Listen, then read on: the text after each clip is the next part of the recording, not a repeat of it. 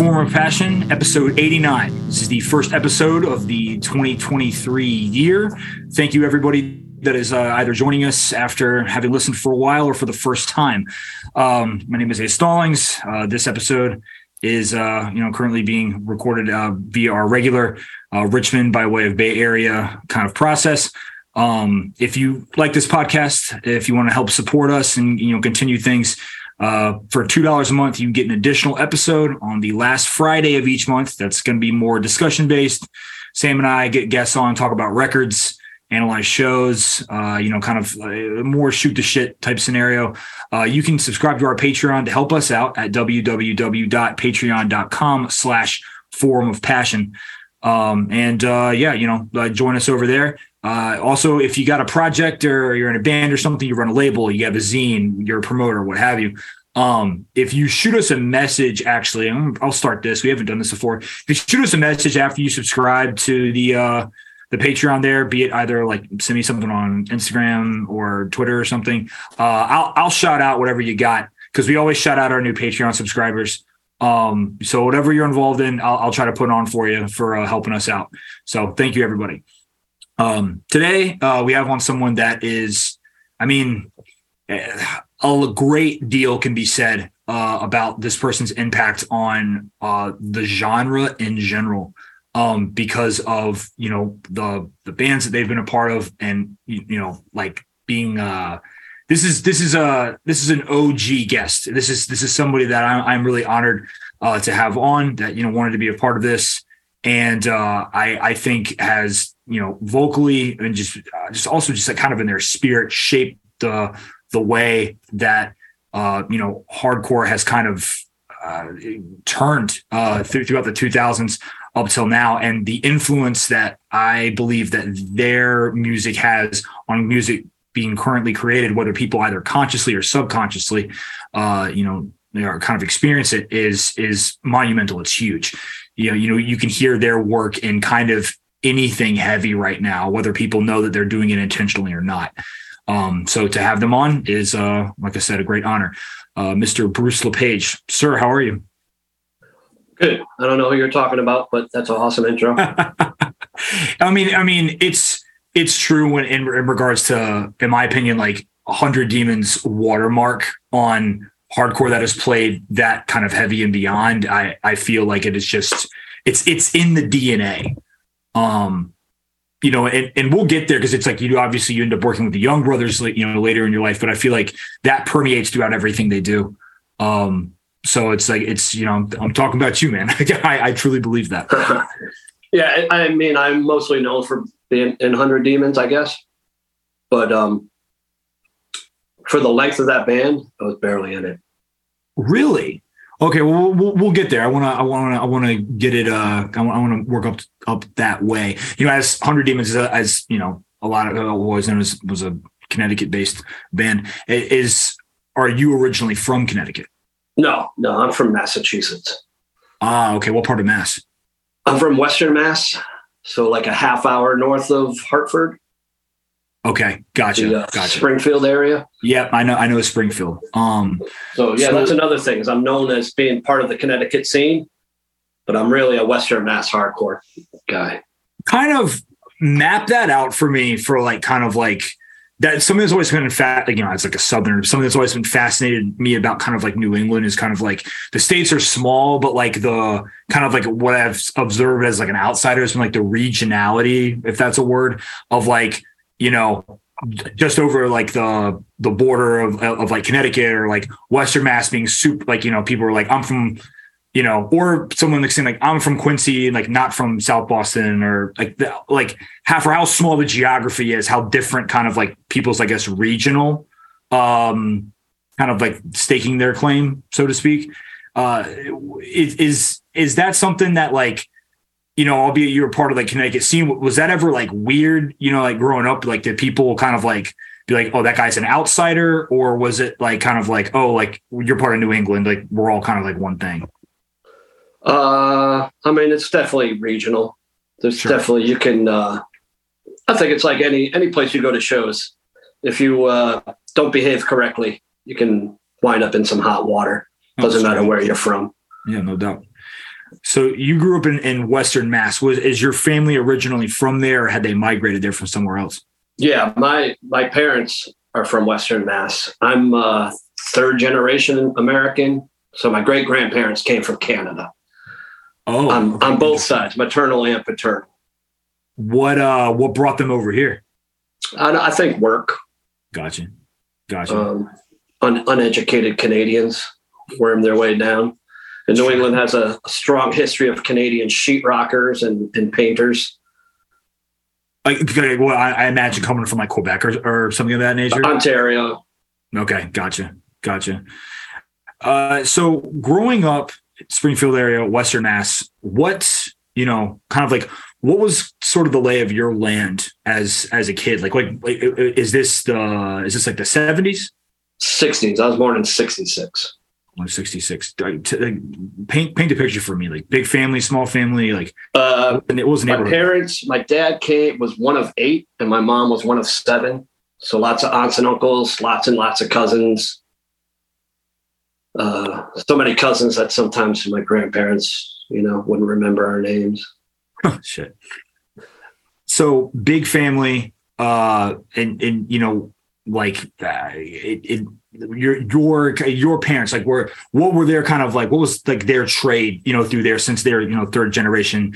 Was it like they had like kind of like uh was there like a family trade or something, or are they gotten into something completely different? My dad uh, dropped out of school, I think, right when he started ninth grade. And all my uncles, all of them, they all worked as kids to help bring money to the family. They were Sure. very poor.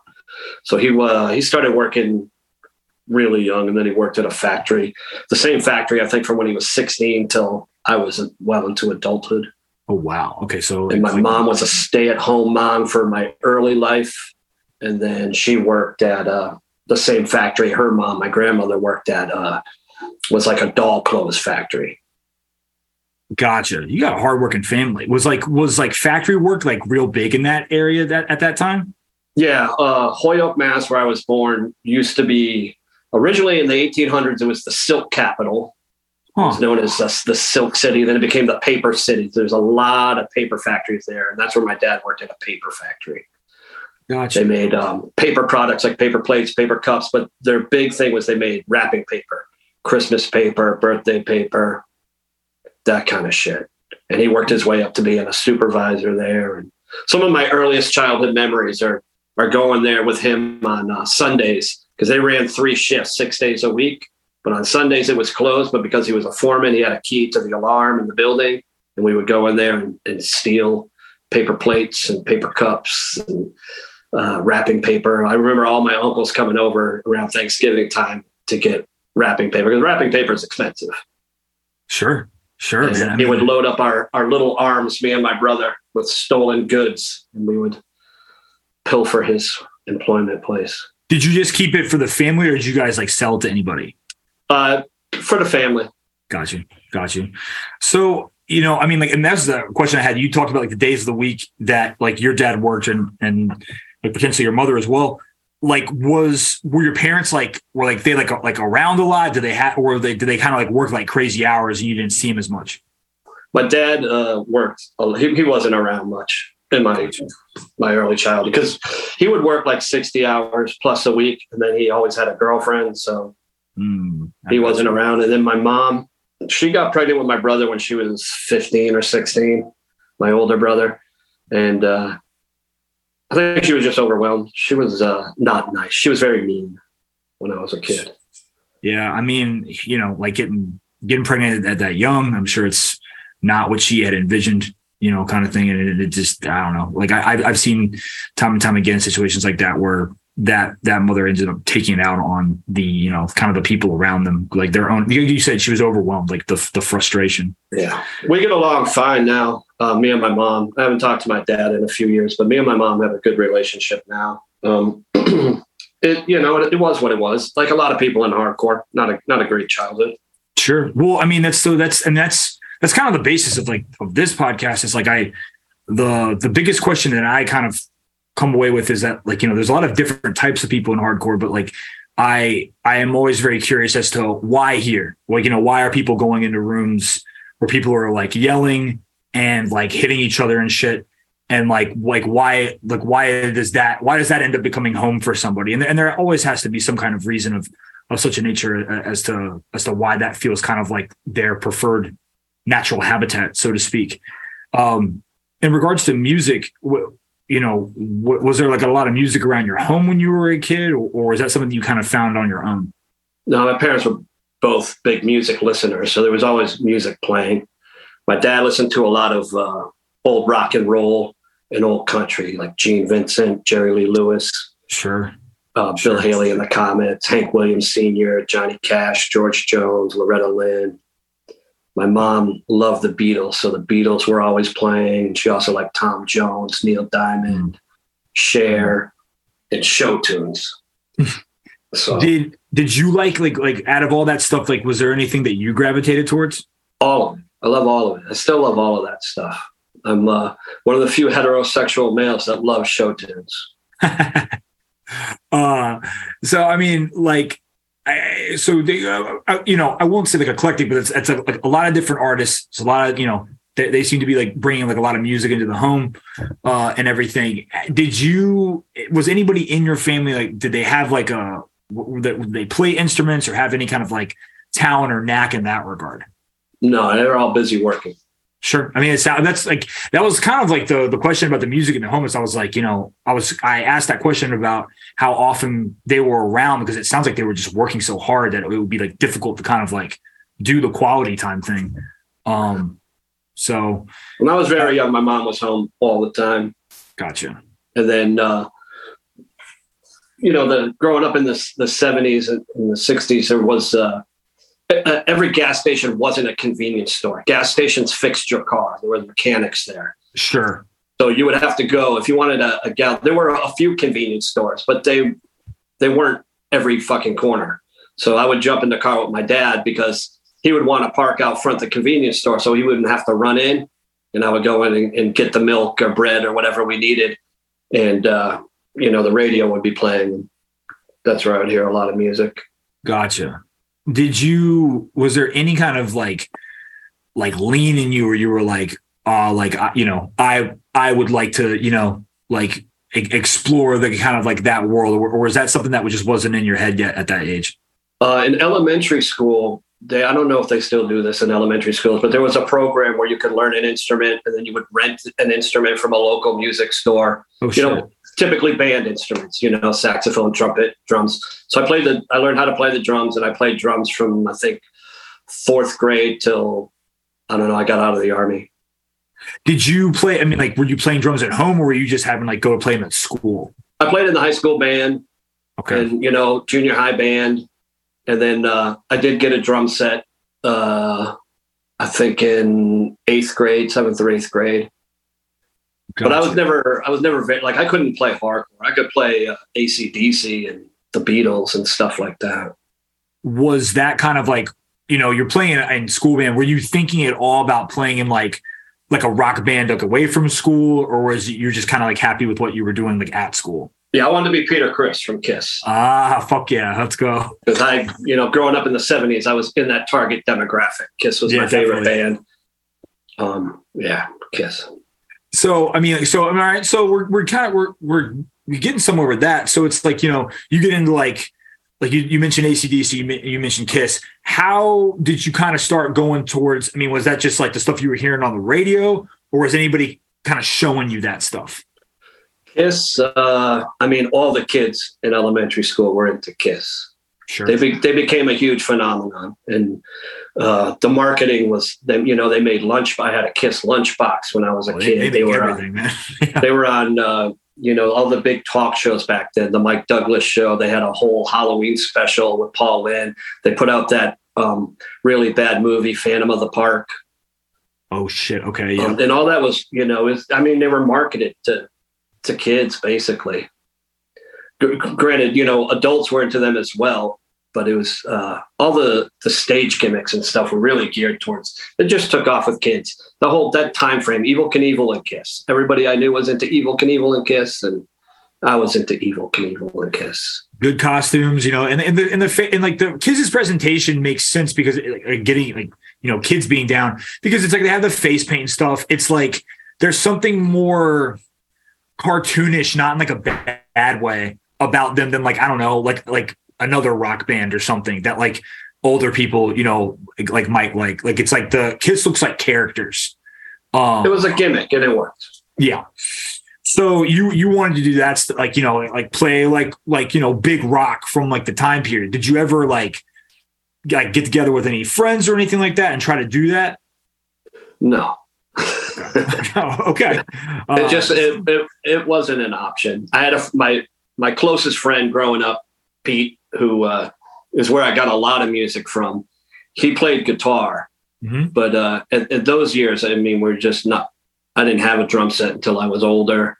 Sure. And then uh, I don't know. We were busy smoking weed and drinking. There you go. You know, just be, be, being children of the seventies. Yeah. Um. So I mean, like, what you know, away from kind of like doing the drums and stuff at school, like, what was what was life like for you at school in general? Um, elementary school was good. I went to a very small elementary school. I grew up in the suburbs, so the the school was very small, and uh, yeah, elementary school. And my parents were together in elementary school, so it was great. It was good. It started to go south in junior high. Like, was that is that when your parents split? Uh, that they were arguing all the time, just like screaming. Yeah. Uh, so it was, uh, that's when my dad was around, so it was uncomfortable to be around. Sure. And then uh, I want to say maybe around when I was 13 or so, we were taking one of those trips to the uh, convenience store. And my dad said, "You know, me and your mom been fighting a lot lately." Said, yeah, yeah. It's like so we are we're gonna go our our separate ways. And I was like, all right, trying to be a big kid, you know. Yeah, okay, whatever you guys need to do to make yourselves happy, that's that's fine. And then we pulled up to the house, and uh, I said, "You get you coming in?" He's like, "No, no, no. I just explained it to you." Oh shit, he did it like that. Yeah. So then I went in, assuming my mom knew. My mom asked where my dad was. Oh fuck. Okay. Yeah. So that was real cool of him. Yeah. I didn't talk to him for a few years after that. And then I was going to ask, like, did you like not see him for a long time? Yeah, I didn't talk to him for a while. And then uh, I remember getting woken up one night at like one in the morning by a cop. I, I sleep. I slept in the basement, yeah. and a cop was yelling down the stairs and telling me that uh, my mom had called because she thought she overdosed on Valium. She was taking a lot of Valium because she was so fucked up from uh, the divorce or splitting yeah. up. And then uh, the cop told me to stay awake and keep an eye on my mom. I was like 14 or something. okay. Uh, so you know he he's gone then, and like I mean, like, do you kind of become like de facto like man of the house at that point? No, my brother moved out like the week he turned 18. Um, I became kind of uncontrollable. I started stealing booze from my parents' liquor cabinet when I was nine. I started right. smoking weed when I was 11, did cocaine when I was 11. High school as a daily marijuana smoker, skipped a lot of classes, didn't do any homework, never brought a book home. My mom never questioned why I never had homework. Um, yeah, high school wasn't cool. And I was very small. I was, uh, my mom started me in kindergarten as soon as she could. So I think because of where my birthday falls in September, I started kindergarten, I think at four. Turned five. So, so yeah, yeah, you were early. Yeah, and I was very small for my age, so I got picked on a lot in high school because I started high school when I was 13. So yeah, early there too. So you're yeah, like, my freshman year. Yeah, you got to think too. It's like it's like kids are growing. Like exponentially at that time period. So the difference between like a 13 year old and like like a fully kind of like been in like freshman year 14 year old can be like you know a pretty big difference. So you're saying that like you know like like kids were like were, were gunning for you because you were small at that time. Yeah, yeah, yeah. I got picked on a lot. I mean, like it was a kind of thing where it's like you know like did like did you like get into like scraps with these people? Oh, or? yeah. Okay. Okay, that was my so, problem. I, I, had a, a big mouth and a little body. so uh, I had a very losing record. Hmm. Well, I mean, you know, it, it's like, you know, I'll, you know, I'll be real. Better to defend yourself, like you know, from like these people than like just kind of kind of shy away just because your size. So it's like even if you did have a losing record, you're doing the right thing. Um, My So- mom didn't, your mom what?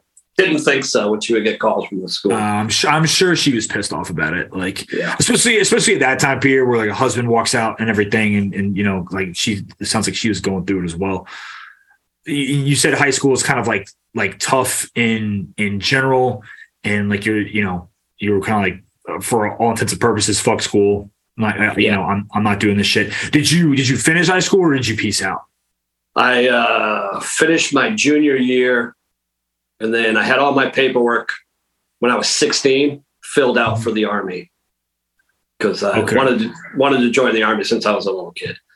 So all my paperwork was filled out when I was 16. On my 17th birthday, I had my parents come down to the recruiter's office. They um, signed, you know, uh, I'm pretty sure you can still do this at 17. Same as you can for a tattoo. You know, if your parents sign, you can get one. i see So my parents signed my army contract, and I joined on the day I turned 17, and I left for basic training like uh, five days later or something. A few days later. did both of them have to show up for that Yeah, yeah. Oh interesting so uh, so your, your dad was like like was he like back in the picture at that point or no Uh, he was in and out of the house multiple times, but he wasn't in the picture at that point. But I you see. I they, see. uh, they both signed. Okay, so they, he comes back around and like you know they, they sign off, sign off for this. You said you had wanted to be in the army since you were a little kid. What had kind of drawn you to to wanting to enlist? World War II movies. A bunch of my uncles were in the military. Um, yeah, I just wanted to, uh, I don't know, do do something difficult, challenge myself. Sure, sure. And so you you know you enlist and they send you off the basic. Where was basic at? Fort Benning, Georgia. Okay. What uh I mean, you know, you know, it's like it's you're young, you know, like 17 is like you're, you're like a baby essentially. Like what what was that experience like, you know, going to Georgia and and starting kind of your journey through the army? Got picked on in basic training too. Ah, fuck, there's a there's a theme going on here. I looked like I was 15. Oh, I'm sure. I was very, very young and in a man's world. Nobody gave a fuck. Um, you know, there's no room for feelings. It was very difficult. Um, 83 basic training was uh, quite different. It wasn't like it was Vietnam era, but it wasn't like it is now either. It was uh, What's you know, I'm I'm a layman. Like what what's the difference between now and then? well, Vietnam era. Your drill sergeant would kick the fuck out of you if you fucked Okay. up. So I physically when I went, they encouraged um, everybody else to kick the shit out of you. Okay. I see. So, because group punishment is, as far as I know, still used in the military. If you know, we got a 44 man platoon, and you show up in the morning and your shit's all fucked up, we're all doing push ups Hmm. because Ace fucked up. We're all doing push ups, and the drill sergeant lets you know, hey, everybody. You're doing this because Ace don't have his shit together. Yeah, they they, they single So the next morning when we show up Yeah. in formation, Ace shows up with a black eye. I got you. And the drill sergeant says, What happened to that soldier down there? And the whole platoon says in uni- unison, slipped in the shower, Sergeant. All right. Mm. Okay. Okay. You're gonna So get your shit together. under understood kind of like uh symbiosis there. It's like either you you, you pull your weight uh or you know we're fucking you up until you do. All right. Yeah. I mean and and like what what happens now by comparison? Uh I don't know. I'm, my nephew is is currently in the army. He's been in for a long time. He, I think he's only got like three years left till he retires. Um, my nephew is probably older than you. I think he's 30, 37 or 38. Okay, he's older than me, yeah.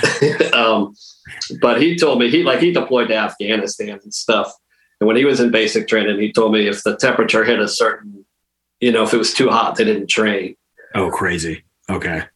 So Yeah. a va- a vast difference, I'd say. What? So, I don't know. So you, you know, you do basic. How how long was that for? Uh, basic training, I, I think, is eight weeks, and then uh, infantry school is what they call OSUT, one station unit training. So Mhm. there is no like AI where you go to a different post to learn your job. it's the same bunk, the same building, the same shit. So it's, I think uh, total it's all three months.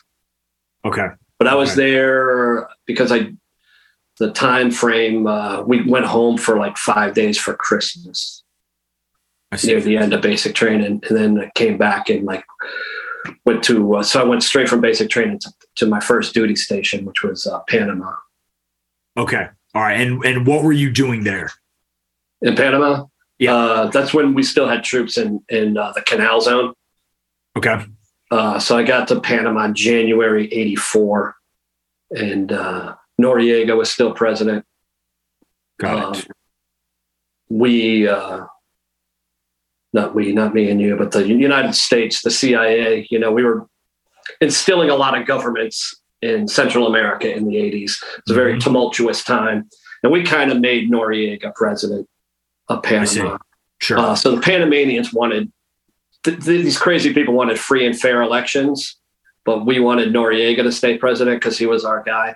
So there was a lot of riots in Panama, and we would be Okay. on alert to quell riots, to go downtown and uh, keep rioters from wanting democracy. so you were in kind of like a like a, a crowd control in specific regards we, to kind of like we would do that, but that's also where um, uh, JOTC was at the time, Jungle Operations Training Center. I think it's in Florida now, um, and that's where they you, you train on uh, jungle tactics and stuff. And we would we would be um, OPFOR for that opposing forces. We'd be the enemy. Like if units came down from Fort Bragg. Units come from the states. It's a three-week school. We would be the enemy, so we would wear civilian clothes and, and run around, and that was fun because uh, for one, we didn't have to wear our uniforms. I remember one time they wanted to make it more realistic, so they gave us live chickens instead of MREs, so that we would have, uh, you know, the chickens could possibly give up our position. Fresh Sure. meat, fresh meat was cool. Yeah, I'm sure. But we Uh, got to do uh, different kind of guerrilla tactics than we would normally do. The discipline was a little more lax, so those were fun things. But all, all infantry units, you you get cycles where you do guard duty for X amount of time, then you do training, and that would be our training cycle. Then there's a school cycle. Um, but yeah, shit like that. did you did you like like like I, I, I'm, I'm picking up a little bit of it. Did, but did you like like doing all this when you were in Panama? Oh, I loved it. I Yeah, it sounds like it. I it. Um, Yeah, I, I gained rank really quickly. Um, I uh, really enjoyed it. It's, it's all I ever wanted to do. So I was a nerd. I just like read all the manuals and fucking excelled at the test. When when I went to schools, I graduated first or second in all the military schools I went to. shit. That gives you extra promotion points. That helps you. And once like a unit is incentivized to send people that are going to succeed in a school. So once you go to one and you do well, the chances of you getting another slot are pretty good because they know that it looks good for the unit if somebody does well in the school. Was the school down there, or did you have to be sent elsewhere? Um, mostly down there. I tried to get on the when I was an M60 machine gunner. I tried to get on the All Army machine gun competition team because then you could go to uh, back to the states for the competition. And it was uh, I was homesick. I was you know I was a kid, Sure. Yeah, yeah. You're young as hell. but I, I didn't do well enough. How how long were you stationed in Panama? Two years. Okay. What was the next? You know, kind of after doing all this training and like you know working on these guerrilla tacti- tactics, kind of like playing kind of like that that home team to kind of train people from the states. After you did all all that there, where did you end up getting stationed next? Uh, the 101st, Fort Campbell, Kentucky. Okay. And and like what I mean, I imagine what you had to be doing there would, would have been different. So like like what was what was your kind of Uh, about the same. When I got there, I Oh, got uh, because uh, I had uh, an EIB, which is this uh, it's an expert infantryman badge. It's called. It's really difficult to get. It's three days of testing, and you can only fail, I think, one out of I don't know dozens of tasks. Uh, so because I had that, um, I got hand selected to be in um, like the scout platoon for the unit I was in it in the 101st.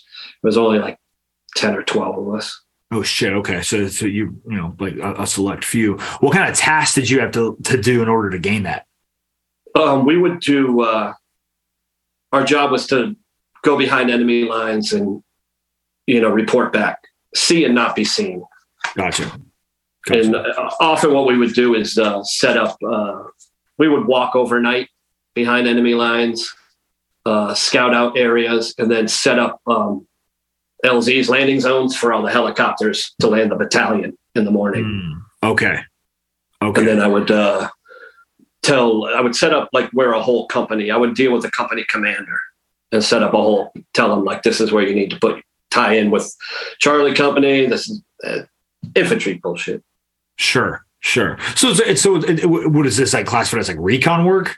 Yeah, yeah. Okay, I got it. So when when you're in in Kentucky, like you know, you're back in the states. Like, did did you miss being like stationed in Panama, or were you like, oh, this is the next step in kind of my career anyway? So I'm just happy to be here. I, I liked the 101st, especially that unit because we were small, we were kind of elite, and the unit I was in in Panama was uh, classified as a light infantry. We didn't have any vehicles. We walked everywhere, or we took helicopters. Okay. My barracks was, I could look out my window and see the Panama Canal, the Miraflores locks. And our training area was on the other side. And because we didn't have vehicles, um, I remember a couple times we walked, we waited for them to shut the, the gates on the canal. And we were able to walk across the gates of the canal, which nobody gets to do. That's cool. That and there's a there's a cruise ship right there with people taking pictures of you. You feel like a, an American badass. Yeah, straight up. And I, and I was a, I was a kid. How could you not like that? Oh, absolutely. I, got I mean, also, paint on. I got a weapon. Yeah, you got a weapon. You're in the uniform. You're in somewhere that's like, like completely different than what it looks like in the states. Like probably beautiful. Like you know, and like yeah, people taking taking your picture from a cruise ship. Like yeah, you feel cool. like somebody. Um, so you know, like with like were you stationed in Kentucky for like the same amount of time? Like with yeah, first. Okay, couple years there. They, they, you know, after after that was like did they just kind of keep moving you places to kind of like go up in rank or or kind of like uh, ascend to like another like level of, of kind of like training people? Or did you kind of get like uh like laterally move places and just kind of doing the same thing? You you typically if you're single i don't know how it works now. I mean we're talking 30 years ago 35 years ago. But if you were single you moved every two years. Okay. If you were married every three years. Gotcha Gotcha. And that, that's just to keep costs down because they'll, when I uh, got sent to, I went to Germany from 101st mm-hmm. and the military will pay to ship your car over there. They'll pay to ship like, if you're single, like 500 pounds of personal goods on a ship. That would cost you so much. I don't know. Can't imagine what it would cost to ship your car to oh, Germany. Oh God, like it, it, insane like thousands. But the army will do it for free. I sent my Camaro over there, dropped it off Hell in yeah. Bayonne, New Jersey, and picked it up in in Bremerhaven, Germany. Where were you stationed in Germany? A little town called uh, Baumholder. Where, like, what, like, what region of Germany is that? Southwestern, like near uh, the French and Belgian border. Like, so, like, uh, Rhineland Pfalz or like Saarland or something like that. Uh, the closest town would be Saarbrücken, you know where oh, Saarbrücken oh, is. Yep. Uh huh. Definitely. Okay. So in between Saarbrücken and Wiesbaden. Gotcha. Okay. So, you know, within six years, you're in pretty different kind of environments. Um, Germany sucked because it was a mechanized unit. Mm-hmm. Uh, you know what an armor personnel carrier is?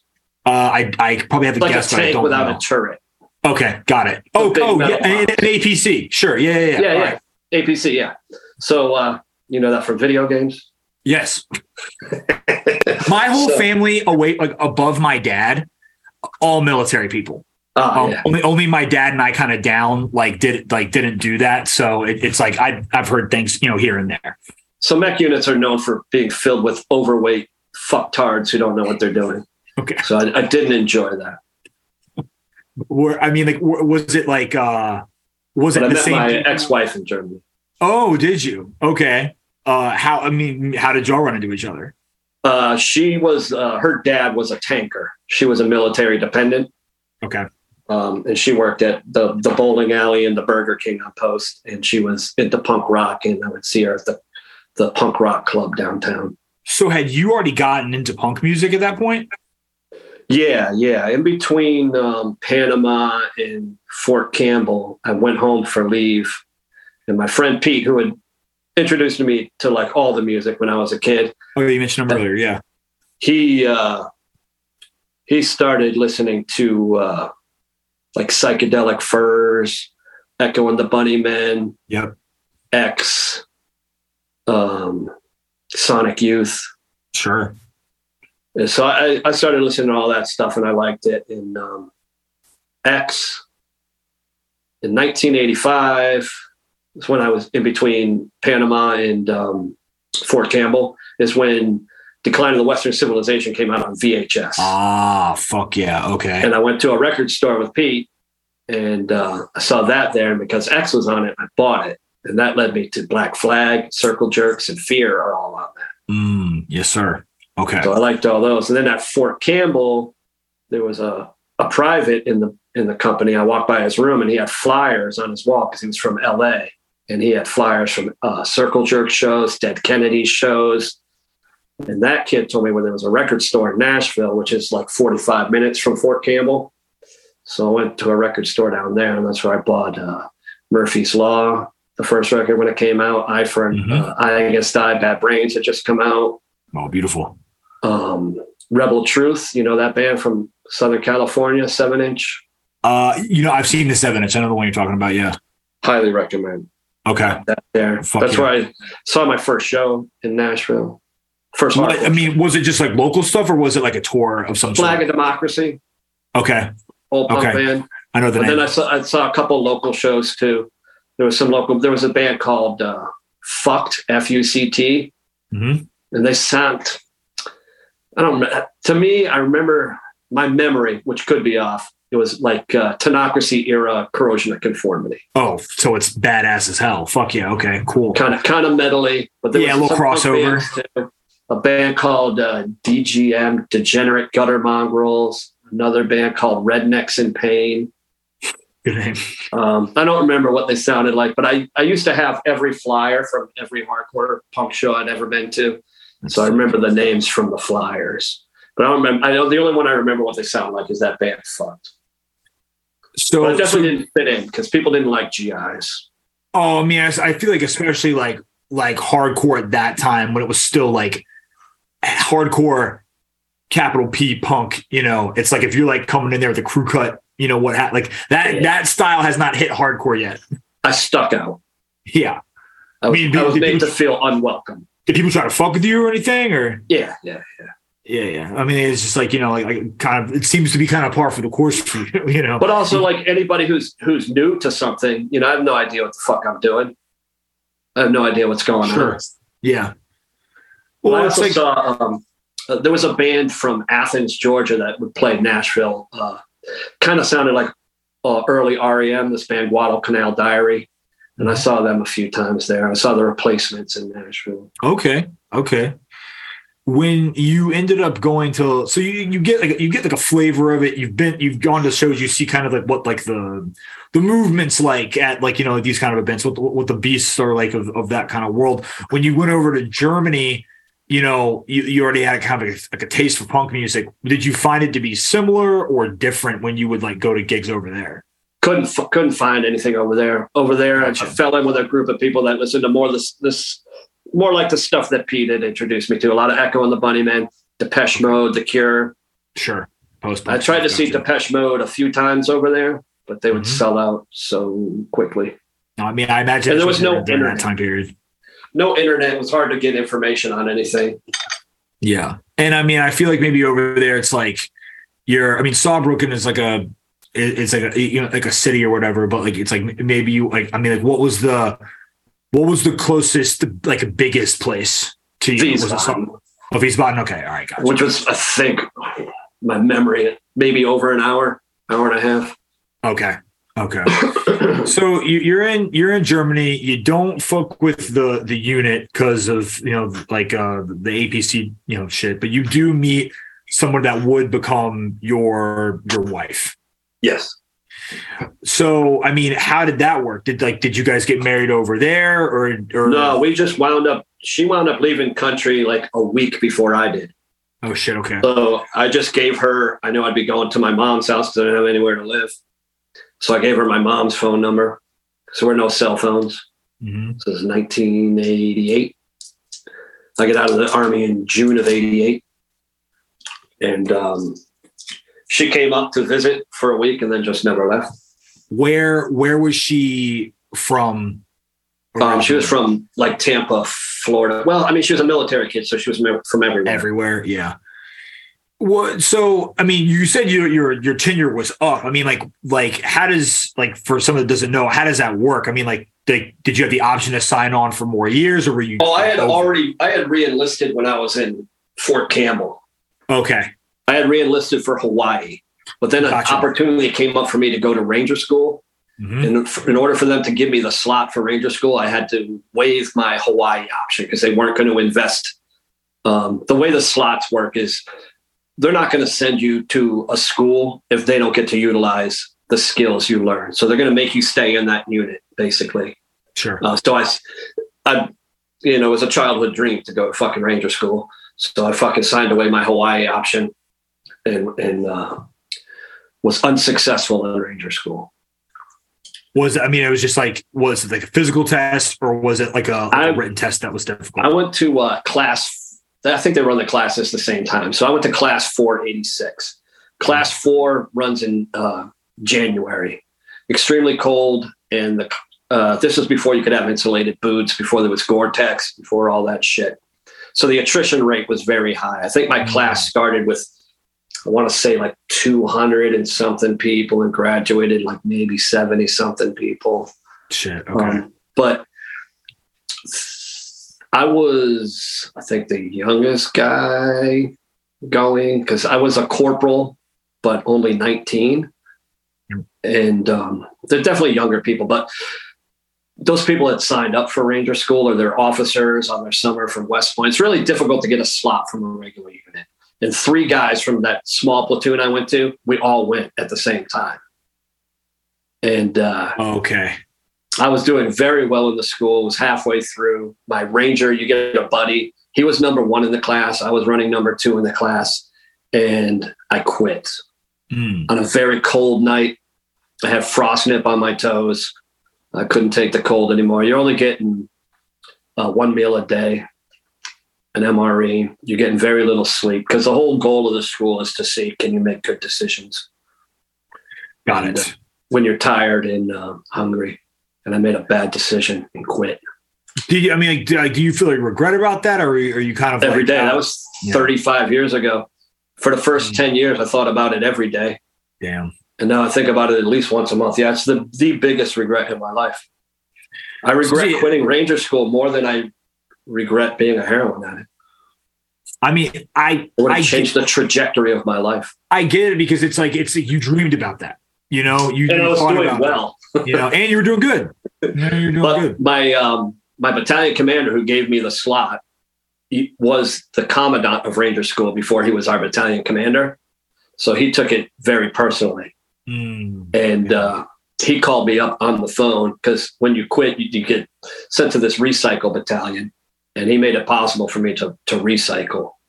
Like I, you can go through again. But I was halfway through, and it's a miserable fucking experience. And I lost a bunch of weight. I was like, uh, he's like, you're going to go through again. I was like, uh, I'm not, I'm not going to do that, sir. And he's just like, you're a piece of shit. You're a fucking pussy. How how how am I going to have you come back here and lead men? Nobody's going to follow you. What are you going to do when the going gets tough? Throw down your fucking weapon and cry? You're a bitch. How can you be a how can you be a non-commissioned officer? Because I made sergeant while I was in the school, right? The way the promotion points work and shit. So when I got back, he um, he kicked me out of that unit and put me in a regular line company unit. And how much more? And like, this is while you were in Germany. No, this is at Fort Campbell. Oh, okay, this is at Fort Campbell. Okay, so you know, like, how much more time elapsed before you got kind of you like went overseas? Probably like eight months. But okay, it was so all. I, I, just wanted to quit. I just wanted out. It, it just you.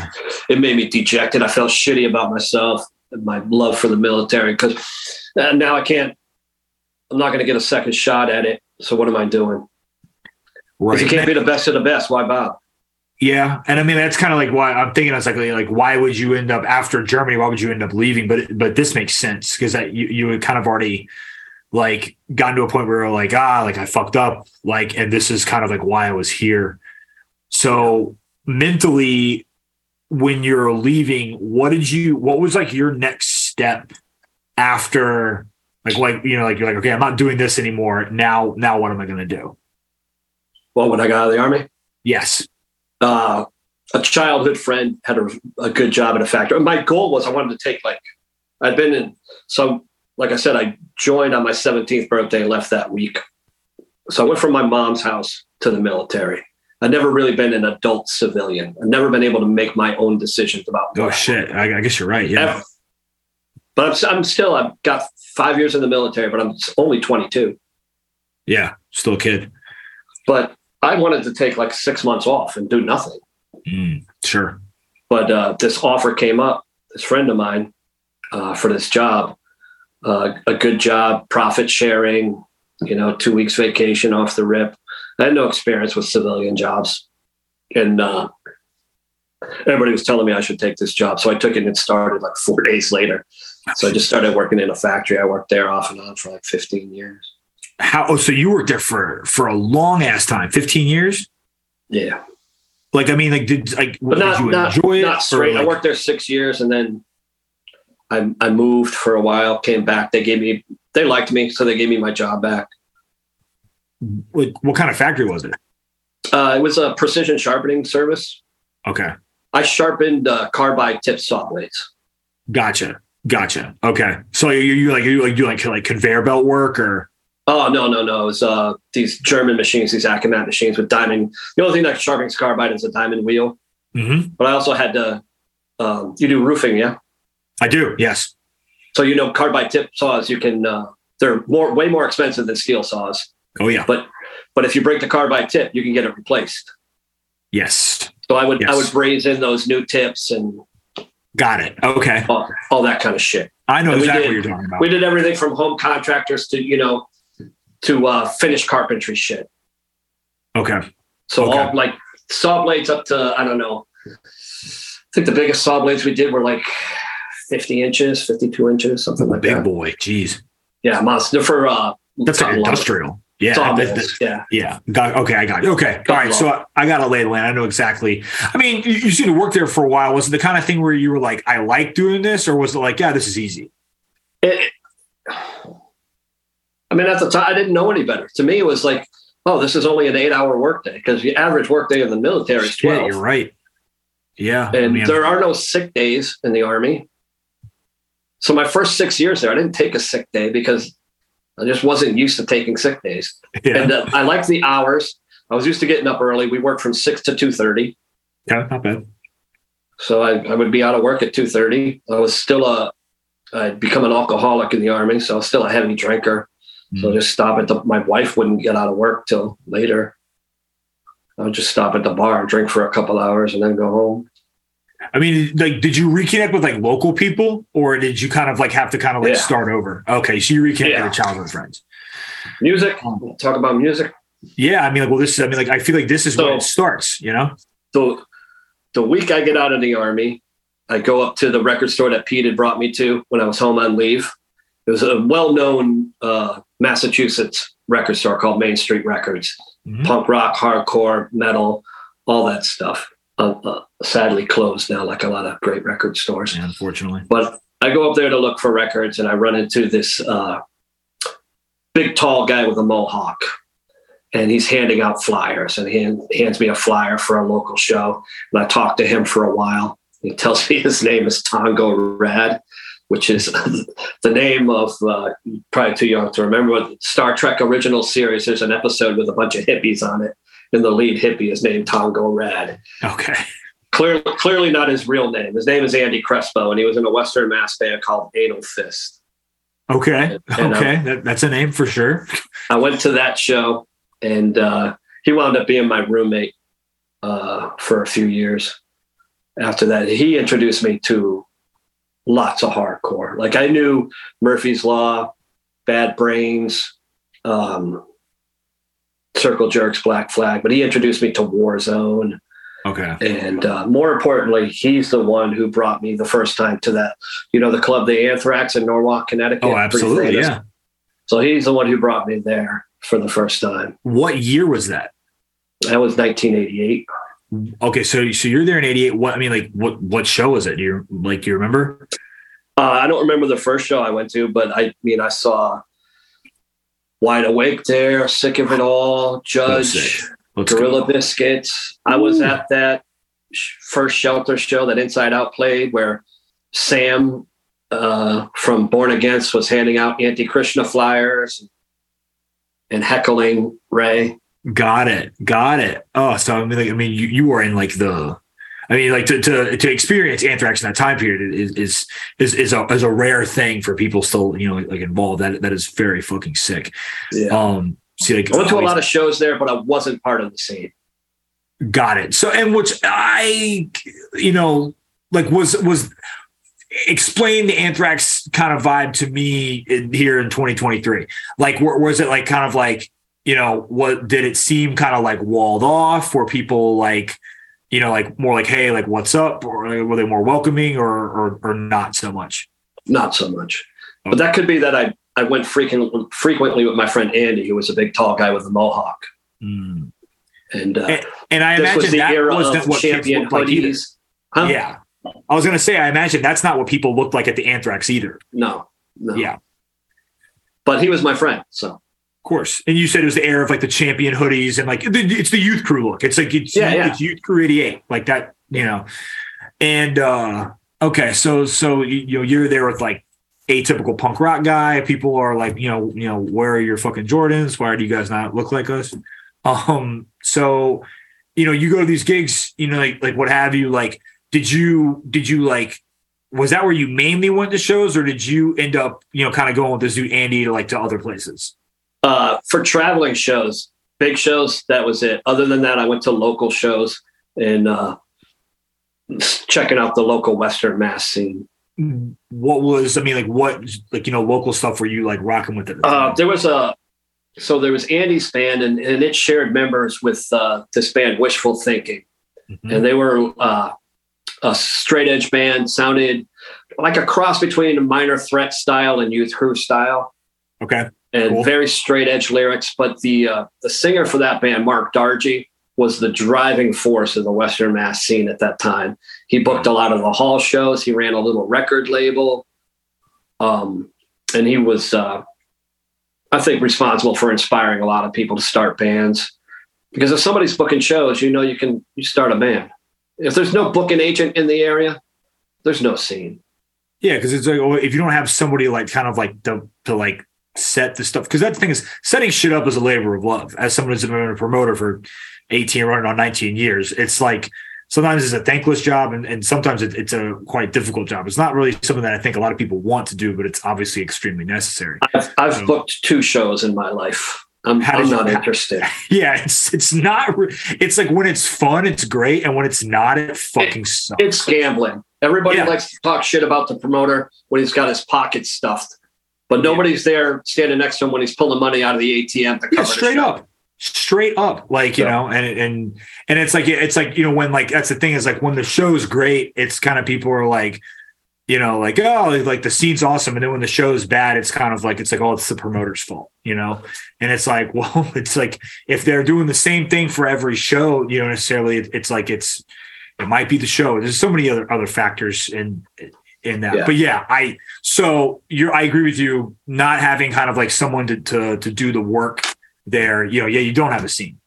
Um like did i mean you're seeing this you're going to these gigs and stuff like you're you know in your early 20s like uh, you know you're just working. Are, are you like yo I, i'm i'm trying to get involved. Like i want to like i want to play music. Or were you like uh, you know I'm, I'm a little too outside of like the interconnected scene? Like i'm just kind of like a like a show goer Uh, let, let me let me back up. sure Uh, like I told you earlier, my fucking brain is shot. no you're all Too many too many punches in the face. Too many overdoses. Um, but so I get out of the army in June '88. Mhm. Uh, my future wife comes up to visit, and we we uh, we were we started buying the Village Voice, the New York paper, oh yeah okay because it listed shows at Irving Plaza, CBGB's. Um, and she loves Seven Seconds. I love Circle Jerks. We find out at Irving Plaza they're touring together. Seven yeah, Seconds okay. and Circle Jerks. So that's July of '88. Got it. We go we go to that show. So I'm out of the army a month. Go to that show, and uh, I had heard Murphy's Law. I had heard Bad Brains. Um, Murphy's Law, that first record, it's they're a joke band, but it's got that New York hardcore sound. Yeah, I mean they they they, they got you know they got tracks. You know, and that's that's the closest I've heard to to New York hardcore. So this is the first time I'm going to a show in New York, and the opening band is a New York hardcore band. Blows me away. Never seen anything like it. Uh, all the shows I went to in Nashville was Circle Pits and you know, push mosh skank stuff. You know, sure. Uh, punk rock shit. Yeah. So this is the first time I'm seeing people hardcore dance, and it fucking blows my mind. I'm fucking smitten by the the violence and the unpredictability. Of course. And uh, I don't know anything about shows. I don't know that I could this opening band. I could go to their table and get their demo tape. So I spend the next like three months looking for a record that doesn't exist for from Raw Deal. Is that who the opener was? That's crazy. Yeah, the opener was Raw. Deal, and, and that show made me want to start a band. And uh, yeah, forever Raw Deal will be the most important hardcore band to me Oh, for that God, reason. It was just it- outstanding. absolutely because this was before all the shows at the Anthrax, before I saw you know Judge and Sick of It All. And this was my first taste of that, and it was just it was eye opening. It was uh, instantly um, appealing to me. How did you go about kind of like starting your path, like to to do this? Andy, uh, he um, was in that band and we became really good friends. And he's like, You should sing for a band. You should sing for a band. And once I, you know, after I told him how much I like Raw Deal, and he's introduced me to Warzone and Agnostic Front and all this shit. He's like, You should start a band. I was like, I, I don't know anybody, you know, my high school friends I barely talk to, and none of them, uh, other than Pete, play guitar, but Pete is not into hardcore. Hmm. Um, so he basically puts together a band for me from these. Okay. yeah, from these people that were in other bands. So everybody that's the original lineup for my first band, Bloodbath, everybody's in two or three bands, Got it. and Andy's the one who also comes up with the name. what was I mean, like you know, so like what year does Bloodbath start? What does it sound Uh, like? Starts '89. We recorded our demo December '89, so it must have started two or three months before that, I would guess. maybe Sure. more than that because we let's think the first demo has six songs on it so maybe maybe six months before and I, of course i wanted to sound like raw deal wanted to sound like new york hardcore Absolutely. I mean, like in retrospect, do you think that you guys did a good job, you know, emulating that, or did it come out as kind of Uh, sounding different? i think there's some stolen raw deal riffs on there Fuck yeah. Okay. i think it definitely for for what was going on in western mass at the time it was the closest to new york hardcore Sure. um, we sent it in before you know mr&r still a magazine right It is. Maximum Rock and Roll? Uh-huh. Yeah. So before it turned into a hippie commie shit rag, they used to actually cover hardcore. Yep. And you could go in there and see ads for Revelation Records and and and all that stuff. Um, so we sent in a, you know, you would send in a demo for to review. So we sent in our bloodbath demo, and I, I'm paraphrasing, but I think it said the worst vocals they've ever heard. Ah, fuck. Scathing even then. So, okay. I mean, you you know, you get a taste of getting behind the mic, you know, and everything. Maximum Rock and Roll didn't like it, but who fucking cares? Uh, you know, like, did I mean, did you did like was did you guys end up like playing like around Western Mass a lot? Did you guys like end up Yeah. in the state? Okay. We played a played a lot of hall shows that Mark Dargy from Mhm. Wishful Thinking and Community Chess Records would set up, and they were good shows. There'd be a couple hundred kids, two three hundred kids at some of these shows. Fuck yeah. I know one of them we played with because I still have some old flyers. Glee Club was on one of them, so that was a big draw. They were big at the time. Um, and there was uh, I don't know, it was a good thriving scene, and we we did well off the rip. I think because we were different than the other Western Mass bands. Were they just like were the other Western Mass bands just way more punk? Yeah, but just like mostly straight edge bands, mostly faster. Okay. Yeah, Okay. punk hardcore. I, and I Um, imagine if you're into Raw Deal, you guys have a little bit more of a bounce to y'all. Yeah, yeah. Okay. Just, We're- it- we did well. Were you going? Were did like were you going to like gigs in like Boston or anything at this time? Mm, Uh, yeah, a little bit. We'd go to uh, to Bunratty's, the Rat, the Channel. Bo- Boston is always like it, it is an interesting entity during this like during kind of like the late '80s to me. very because- violent, very Yeah. violent scene. Then. Yeah. Like I mean, like But- it's like it's like I know Slapshot was around then, but like it's like is it like Wrecking Crew, Eye for an Eye, ah Wrecking Crew and could- STP. Yep. Okay. That and that's what I was gonna say. Is like, are you seeing like Wrecking Crew, Eye for an Eye, and, and like Yeah, was 454 band yet? No, Okay, it No. comes later. Because Dean was still in Connecticut doing freedom of freedom of choice at that time. Got it. Like all those Connecticut kids moved around the same time. Sure. Um, but uh, I think the band was Crossface. John Regan, I think was his name, was in that band. He wound up working for Victory Records after that, I think, for a while. Um, but he, I think, would book some of the shows at Bunratty's. Mhm. And there was a club in, in Western Mass that opened up that, well, I think it was already a club, but they started doing heavy shows. The first heavy show they did was Nuclear Assault Okay. Fuck yeah. and uh, they booked us for the week after. hmm And I went to that show and got kicked out of that show because it was the first show. They weren't allowing people to dance. They were just throwing out people for dancing. Oh, fuck. Okay. And- You know, typical bouncers that weren't used to that kind of stuff. Um, they were very aggressive throwing people out. Yeah. So I, I uh, assaulted a bouncer and was thrown out and oddly Sure. played there the next week. Did they, Um, they they give you any shit when you come back or they didn't know it was me. okay? I Gotcha. blindsided this guy. Yeah. right. Um, I wound up being friends with that guy later because we played that venue a lot. And I felt bad because I opened up his eyebrow and he had a giant scar. And he would talk about it sometimes, like, if I ever caught that fuck, I would fuck him up. Like, yeah, man, that's fucked up. I felt bad about it. But he was uh he was being rough with a friend of mine. So Yeah, you, you got to do what you got to do. You know. I mean, Yeah, yeah, yeah. and, and like so. shit happens.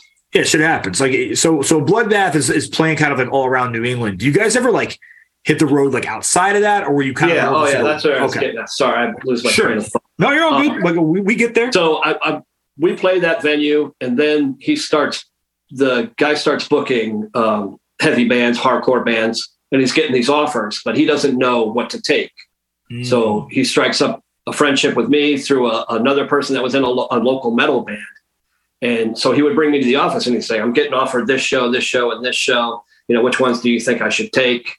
Like, oh, you should take, you should definitely take that biohazard show, and you should let us open up for it. Yeah, Okay. So Yeah. we play open up for Biohazard or or Slapshot or Wrecking Crew.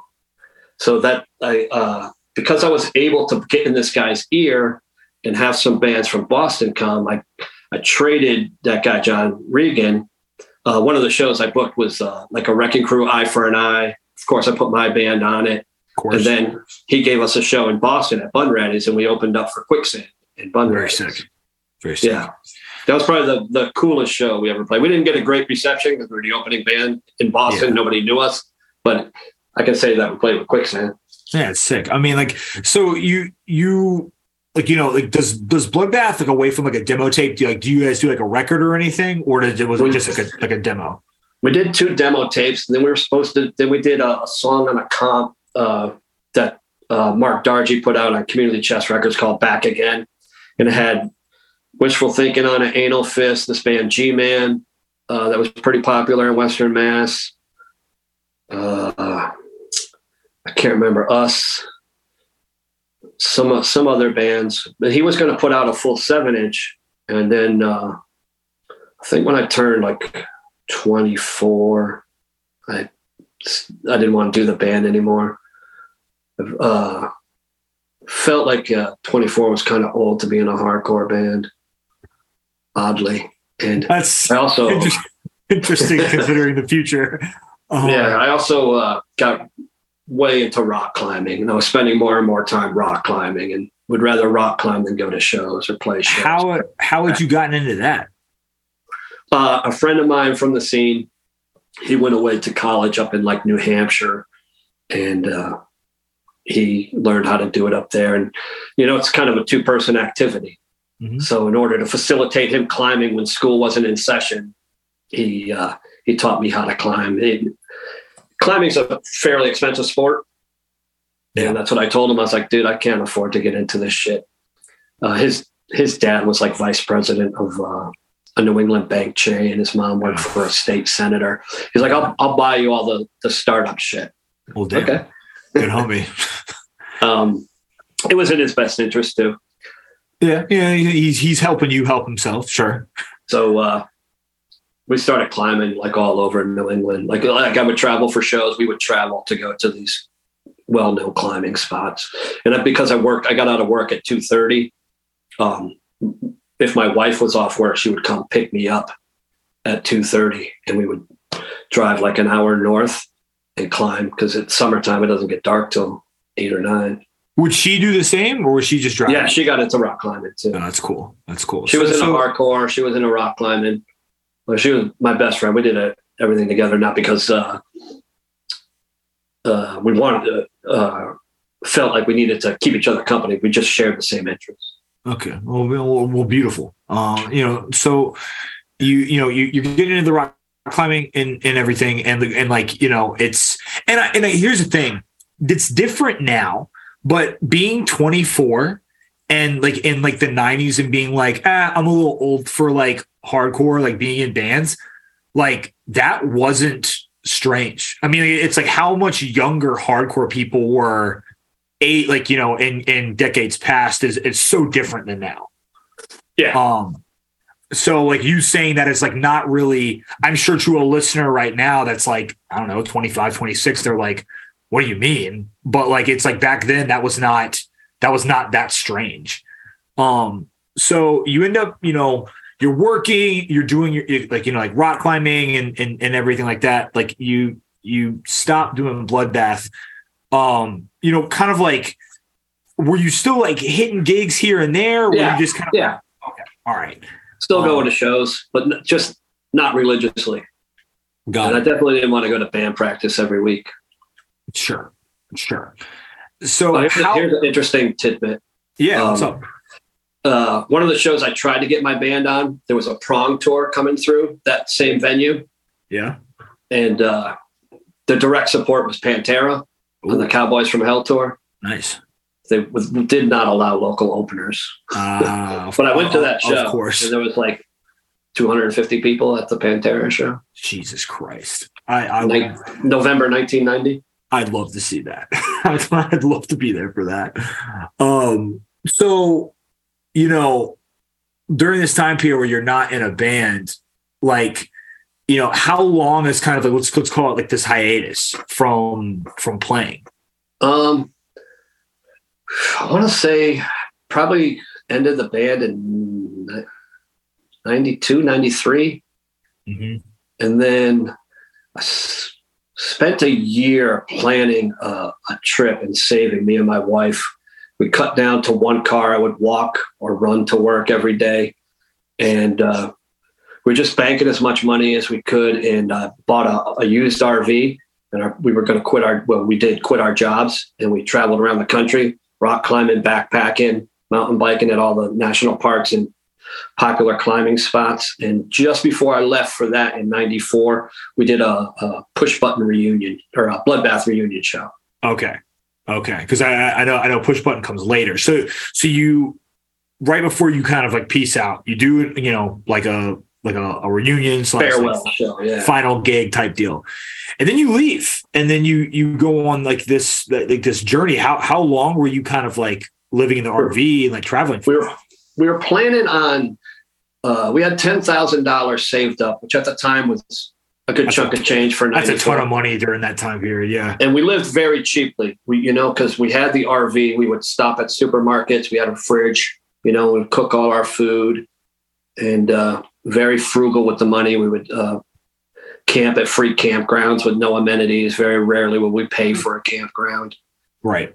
And um, the plan was to run all that money out, sell the RV, take that money, go to Europe, and do the same thing, buy like a Eurail pass and Got it. travel around. Okay. But about five months in in Yosemite, I fell climbing Mm. and uh, broke bones in both legs and and oh, wound up uh, in a wheelchair for a little while, kind of incapacitated. Did you guys end up going back to Mass or did you stay up Um, there? we had left our car, dropped it off at her parents' house in Colorado. Okay. And the plan was after all this traveling is we were going to settle in Colorado because she wanted to live next to her family for a while. Sure. Um, Colorado has lots of great climbing, so Believe it. All for it. Um, but she had, up until this point, had not driven the RV at all. Mm. and now she had to drive the RV. So we, uh, they, uh, my friend was with us, and he carried me. He was a big, strong dude. He carried me to the free clinic that they have at Yosemite. Well, not free clinic, to the medical clinic they have at Yosemite, right. and uh, they gave me emergency treatment. They put an air splint on uh, my shattered ankle, and they asked me if I wanted a shot of Demerol. I asked them how much that was. I told them it was like $160. I told them I had weed in the RV and I'd be okay. Um, also had heroin in the RV to kill Sure. the. Um, yeah, because that started in '94 too. Because I was gonna, I was about to ask. I was like, when when when did that like enter your life? Yeah, '94, maybe sh- sh- a few months before uh, we went on this trip. Um, so uh, I didn't have medical insurance because we had quit our jobs. Yep. So the clinic told us because I needed to get uh, my bones set and get cast and stuff like that. And they told us to go to Sacramento, right? That's the capital of California. That's correct. Um, they told us to drive to Sacramento to apply for free health care. Okay. So we drove there. I couldn't go inside. So my wife went inside. You know, I'm just out in the RV. Hours later, she comes out and tells me that because we have that car sitting in Colorado, the value of the car and the value of the RV, which is our home, means that we have too much uh, money. We don't qualify for free health care. Jesus Christ. But because we have no address, no doctor will put me on a billing plan. So Mm. we have to drive to Colorado to, to use her parents' address so that a doctor will see me and have a billing address. Jesus. So by the time I get my bones set, it's eight days later. And did I mean did that like have like any kind of like like long term effect? Yeah, yeah, I, I, I limp. And Okay. Okay. Not all the time, but if I stand on it for a while, if I walk a couple miles, like I was just at the VA a couple months ago, and they told me they could uh, they could fuse my ankle. That would be the best bet. Are you gonna try to go for that? Um, I'm terrified of doctors and procedures, so I'm trying Sure. to avoid it. It'll take I'm- away some of the mobility, but I haven't been able to run or anything like that for a long time anyway. Ah shit. I mean It would I- take I- away the pain, yeah. which is what I care about because it And hurts. that's that would be. I mean, if it hurts, I mean, like uh, you know, like I I, I go through with that. I, you know, me too. I don't like. I avoid going to the doctor. I avoid like unless like something like a bone sticking out of me or something. I try really try not to go because I'm sure you know you're in this scenario like you're telling me about right now in the 90s. It's like the shit is exorbitantly expensive, insurance or not. Yeah. Um. You know, so it's it's like it, it's a crazy racket. Not to Uh, mention, you know, we had quit our jobs and now I can't get a job in Colorado because I'm laid up for three or four months. Yeah. So, so, or, I mean, like when you get back over to Colorado, I mean, are you just like, like chilling at her parents' house? Yeah, living in her parents' basement. Um, I have to crawl on my knees, my hands and knees to go to the bathroom because I can't put pressure on either foot. Damn. Uh, luckily, my wife was a nurse, yeah. So she was okay with me like peeing in a bottle and she would empty that. But for other bathroom activities, you know, I need to crawl on my hands and knees, and then every like three days, I'd crawl on my hands and knees to take a bath. But the bathtub was upstairs, so I have to crawl. Oh, damn, dude. stairs. It was a fun, Oh, uh, shit. That's three a, or four that's months. a good three months there. Uh, so, I mean, like eventually, you know, eventually, I imagine you get better. Uh, you know, what, I mean, th- this is a real wrench in the gears. This is not what y'all had Yeah. planned. Like, kind of like what, what was next for you? I was pretty miserable in Colorado. We lived in Colorado Springs, Uh huh. and uh, you familiar with that area? yo like like that's like what like that kind of whole mountain region of the country is the only part of the country i haven't really been through so like i'm not really So right near there is Fort Carson, Colorado, big Mhm. Army base. Yep. Peterson Air Force Base, huge Air Force base. The Air Force Academy, Oh, that's right. Air Force Academy is there. Yes. So there's all these military dependents that need jobs yeah. and that move every two or three years. And it really skews the economy Mm, because they don't have to give you a raise because you're going to move in a couple years. fuck. Okay. Yeah. They don't have to give you medical care because your spouse has got medical care through the military. Yep. So it just skews everything. So Damn. Where I was making in Massachusetts $15 an hour, which is really good money in 94. Oh, it's that's killer in '94. Yeah. Um, with uh, you know, seven years of precision grinding experience. Uh, there's a Craftsman tool place out there where they have like the contract to make the uh, adjustable wrenches for Craftsman tools. okay. and they want to give me um, like 50 cents above minimum wage, which was like 550 at the time. Yeah. At that time, it's got to be like around five bucks. Fuck. They want to give me like 550 um, to do kind of the same work. And uh, just, uh, it was really discouraging. And I just like turned down the job offer Yeah. because I thought, oh, I can do better than this. And then I find out that's no, that's what it is. It's just like what the deal. Fuck, man. So I mean, did you end up taking it? No, I did it because, uh, well, I think I did, but I failed the piss test because I was a heavy weed smoker. Mm, okay. Um, Okay. And uh, I didn't know I was going to get a piss test. And then I find out to, if to to pick up the carts at the supermarket, you, they want you to do a piss test. Oh Jesus. So like. So I wind up, and for the same about the same money, like fifty cents less to do shopping carts rather than use uh, verniers and a micrometer to do precision grinding. So I wind up working at uh, Red Robin as a cook. Okay. Okay. and uh, I make about the same money I would have made at the Craftsman place. I don't have to Yeah, I take mean- a piss test. But you know, if you've ever worked at a restaurant, you know they're very adamant about you not doing overtime. So you get coming in, you know, for three hours in the middle of the day. So now I can't take advantage of Colorado to do rock climbing and backpacking. We got one car between me and my wife. Oh damn. So it wind up working like six days a week to get 40, you know, to get 37 hours. Mm. Okay. And then I uh, get into a physical altercation with a coworker hmm and uh, don't work there anymore. And uh, Was just somebody fucking with you, or uh, you know, I was uh, I think 28 at the time, something like that, yeah, which made me like one of the older line cooks. sure, that kind of makes sense. Yeah, Younger kids in restaurant, you know, it's fuck around. Everybody's trying to do drugs and bang each other. sure. And, there, and you know, there's a time to fuck around, but when there's a line out the door, like it's time to work. Yeah, tighten up, man. And this kid just wouldn't shut the fuck up, and I just grabbed him by the throat and put him against the wall, and then I got fired. Sure. Then I worked at a liquor store, and that was a lot more fun. It was about the same money. Were you working there solo, or or, or was it like, yeah, like yeah, yeah. See, I- you, you know, I I worked But at a me and me and a pistol. and oh shit, so you like no one was gonna fuck with you. Yeah, I got you. Okay. Did It you, I mean, a did, you, neighborhood. did you ever have to like you know like like did you ever have to pull it out, or did pull it nobody out. fuck with you? But uh, you know, I'd yell at people trying to steal. Sure. Uh, drunk dudes knocking over. I had a dude knock over. It was a in a bad neighborhood, so you cater to the neighborhood. Like we had a big Boone's Farm display. hmm you know, just a bunch of bottles stacked up. And this fucking dude with a, you know, a suitcase of beer just fell into it and just laying in the broken glass and the spilled wine, trying to hand me the money for the beer. Like, no, man, you got to go. nah, nah, brother. And, and while you're down there, pay for all this shit you just broke. Yeah. But no, nobody Oh. tried to rob me. I was uh, pretty well liked. It was a lot of locals, you know, a lot of foot traffic.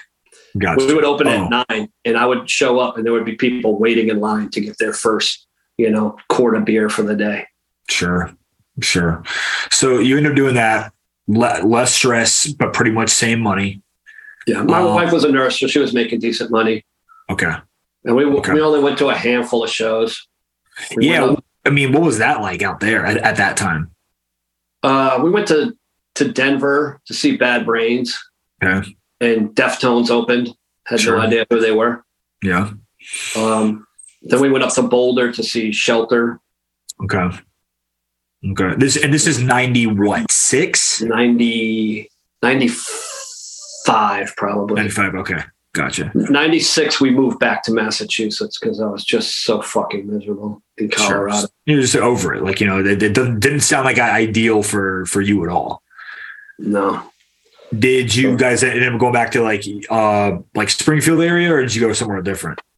Yeah, we went to, I think at first we, yeah, we lived with my mom in her basement because I didn't have a job lined up. Um, Jamie Push Button, you know who that is? Yes. He uh, he was the drummer in Bloodbath. Oh, okay. And um, he uh, had a roofing business, so he gave me a job, even though I had no idea what I was doing, as his uh, helper. He taught me how to roof. Were y'all doing uh, residential or commercial? Yeah, residential um, uh, asphalt shingles. Oh, I gotcha. Okay, so you know, just putting down what underlayment, putting the shingles down. I'm sure it's maybe done a little bit differently back then. Tear, tear offs 1st mm-hmm. Yep. Yep. That's that's essentially. I'm in I'm in residential re-roof now, so it, it's all the tear off and the and the new stuff. Um, yeah. you know, so I, I definitely know that game. Uh, yeah, I mean, you know, it's that's hard work, but it, it's you know, you get to see the fruits of your labor, and uh, depending on the who you're working for, it can pay well. Um, uh, we we were all fuck up. So Jamie was the boss. It was his business. Mm-hmm. It was me and you know the band Blood War from Troy. Uh, see the name of for some Troy Corset, yeah. So that singer, um, Jerome, he, he, he was with us, and uh, Justin Marcoux, the original singer for Push Button, and he was the bass player in that band with Stan from Troy. Mm-hmm. So that was it was the four of us, and it was just a crazy summer of just crime, drugs, and occasional roofing. Yeah, that sounds about like that, that sounds like like a smaller roofing firm. That sounds about right. um, so if if it rained and we couldn't work, we would just go shoplift stuff mm-hmm. and trade it for drugs. Because at the time, um, in the hardcore scene in the '90s, uh, NBA basketball jerseys were hot. Oh yeah, yeah. And okay, there was a, sure. a place just over the border in Connecticut called Bob's Surplus Mm-hmm. They had those little camera domes everywhere, but nobody seemed to be watching them. And those nylon jerseys, you can wrap like everybody had baggy clothes back then.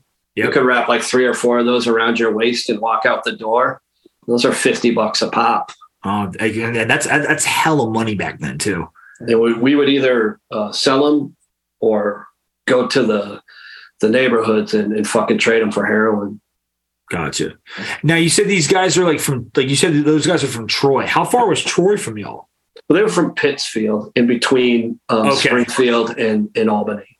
Gotcha. Okay. I some some Hudson Valley people have told me about Pittsfield. So but they would they would sleep in Jamie's living room during the week. I got it. I got it. Um. So I mean, but you're back and you in you're with somebody that is you know like you know eventually uh, in where is it? I mean, is, is push button at the t- is push button a band at the time? Yeah, so push button is bloodbath. When I when we did that farewell show, Justin apparently was there and was a fan of Bloodbath mm-hmm. and talked those guys into doing a new band. So push button was basically Bloodbath with Justin singing.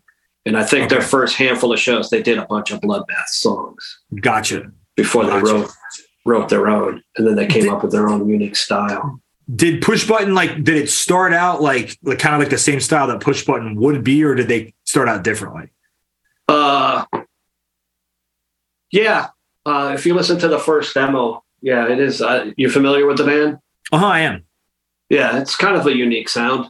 It is definitely. Um, and and Justin's vocals are very unique, and his vocal patterns are also unique. Right.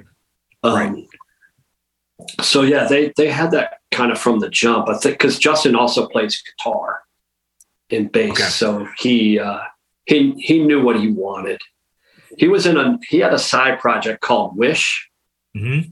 uh, that came out on Community Chest Records. That sounds sounds like an oi cross with pop punk band.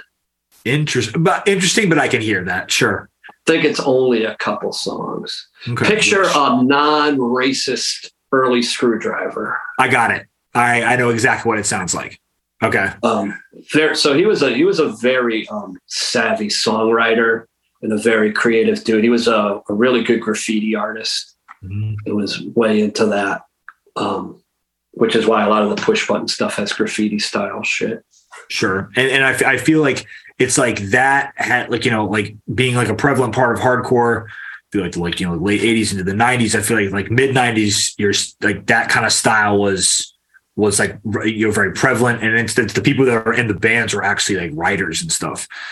Um, did I mean like how do you kind of get back into the uh, how do you kind of get back into the fold with like with that band? So Justin's in two bands. He's in, he plays bass for Withstand and he sings for Push Button.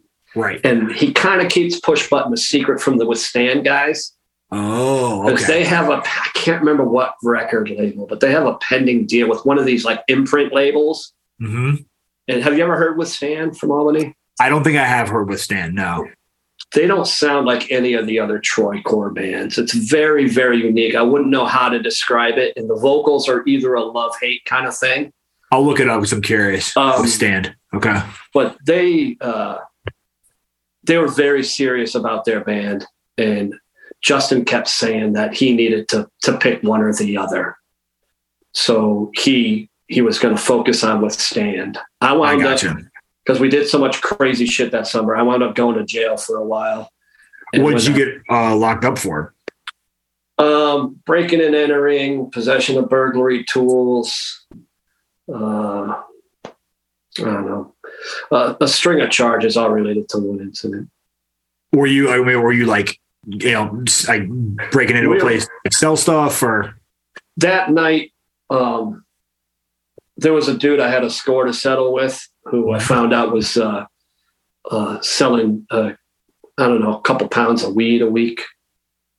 Uh, so I scoped out his spot where he stored it and thought I knew when he was going to get it, and then you know spent a good chunk of time planning this out.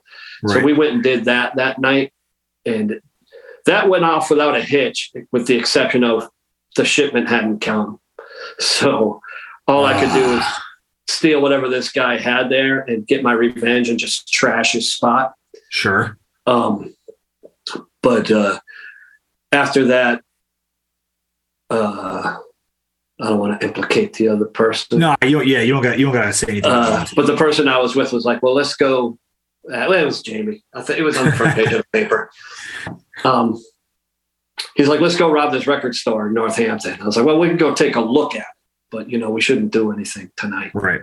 The plan was we'd go in there and take records, CDs, T-shirts, and sell them at push button shows. Just put them on the table, like Sure, we got our okay. own little disc drawer, Yeah, no doubt. and we would take that money and use it for heroin, and not split it with the other guys in the band.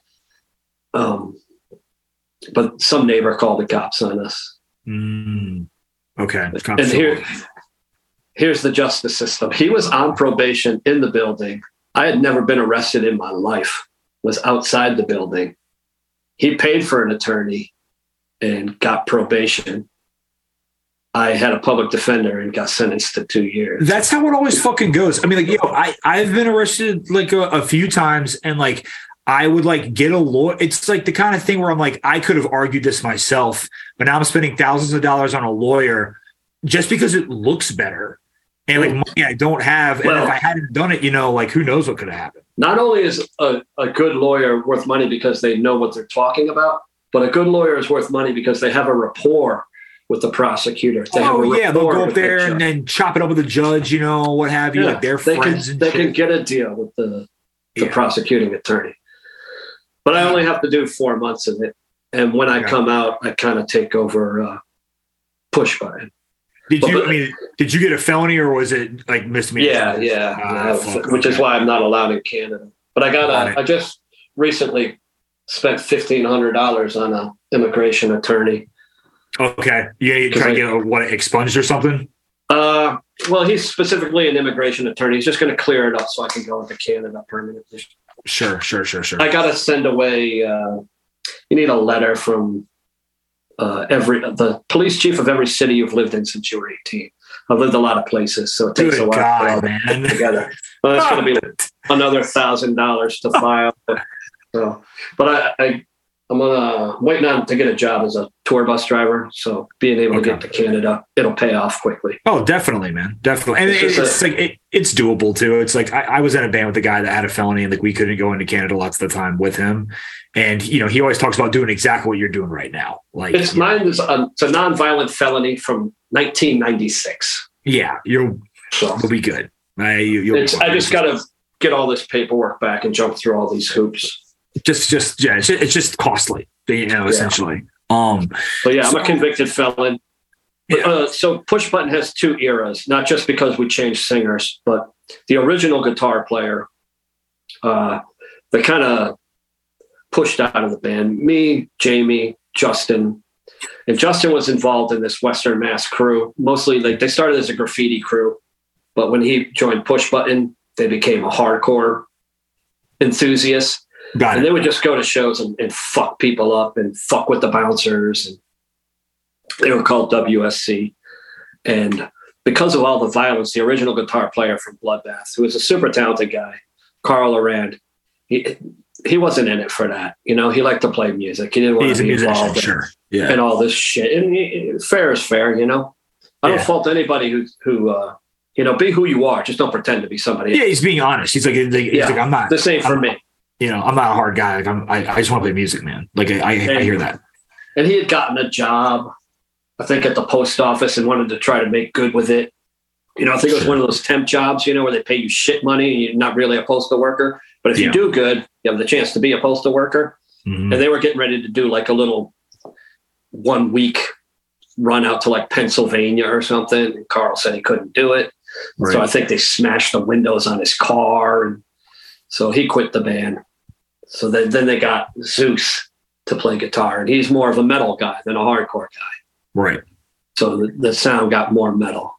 I see. Okay, so that's kind of where that like that that's where where where that jumps in. And you're and like th- is this before this is before you?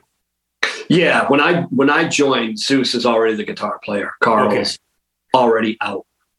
So you get out of jail and and join Push Button. Um you know, well, I mean, yo, he- here's a question, like, you know, not not not to get like too like in, in the weeds here with this if you don't want to talk about it, but it- it's like you're in jail and it's like it, it sounded like you were doing heroin pretty regularly. Like Yeah. like I mean, were you able to score in jail or was No. it like you oh shit, dude. I just got sick. Oh man. Okay. I didn't have a um a huge habit at the time. Right. Um, so the I don't know what you know about heroin, but your the dope sickness is direct correlation to length of use and the a quantity of use. Okay. So if you're just doing a little bit, you get a little dope sick for a little while. Mhm. Doing a medium amount, medium dope sick for a medium amount of time. Um, the Puerto Rican guys, the Latin Kings, Yep. uh, that uh, I talked to, and they mostly just mocked me because I had such a small habit. Oh, okay. I see.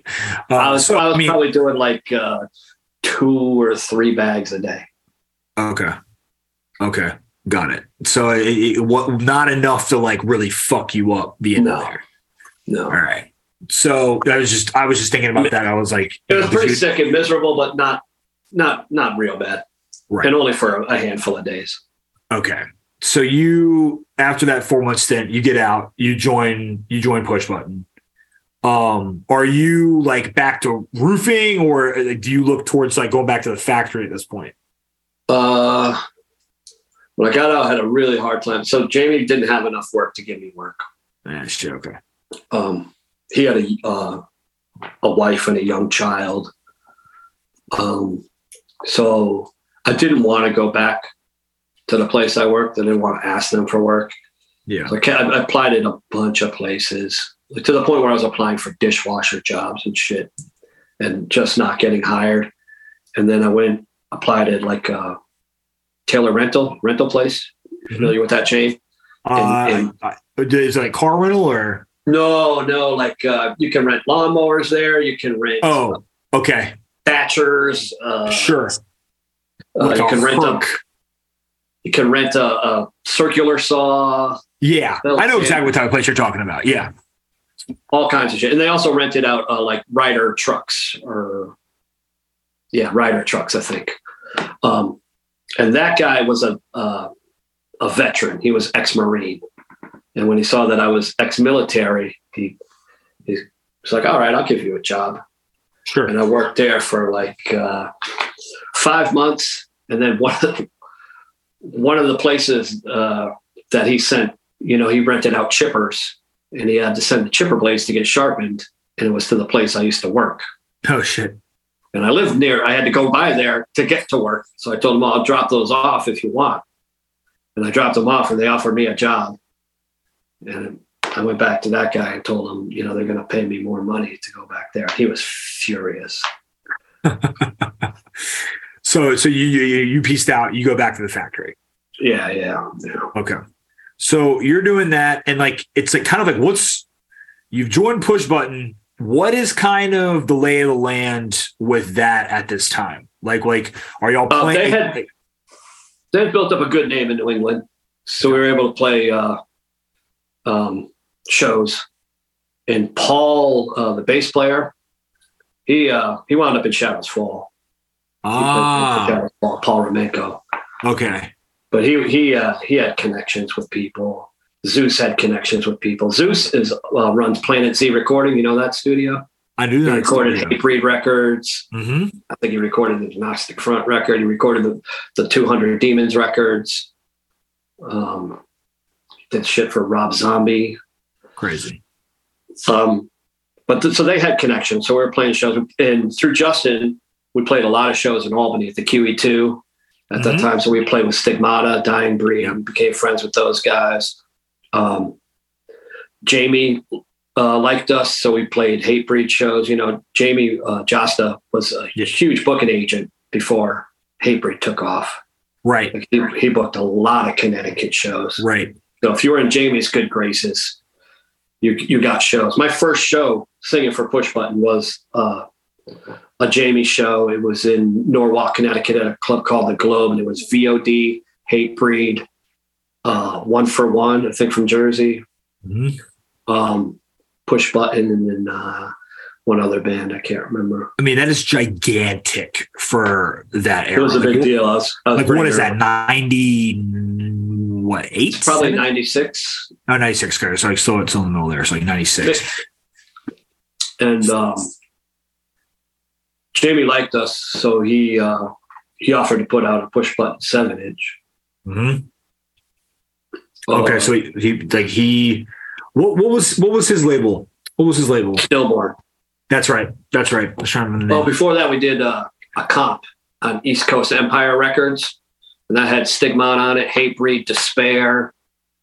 Uh, fuck, Oh, very cool. Oh, Darkest Hour was on it when they were still playing hardcore shows. Sick. Okay. Yeah. Jamie uh, got us on that, and when that he would give us shows all the time, but he would kind of kind of fuck us on them. He would lie to me. He told us we played some uh, like a CD release show, a Darkest Hour show in DC when that CD came out. DC from Western Mass is I don't know like a Oh, that's like, I don't know, five hour, six hour drive. five or six. Yeah. All right.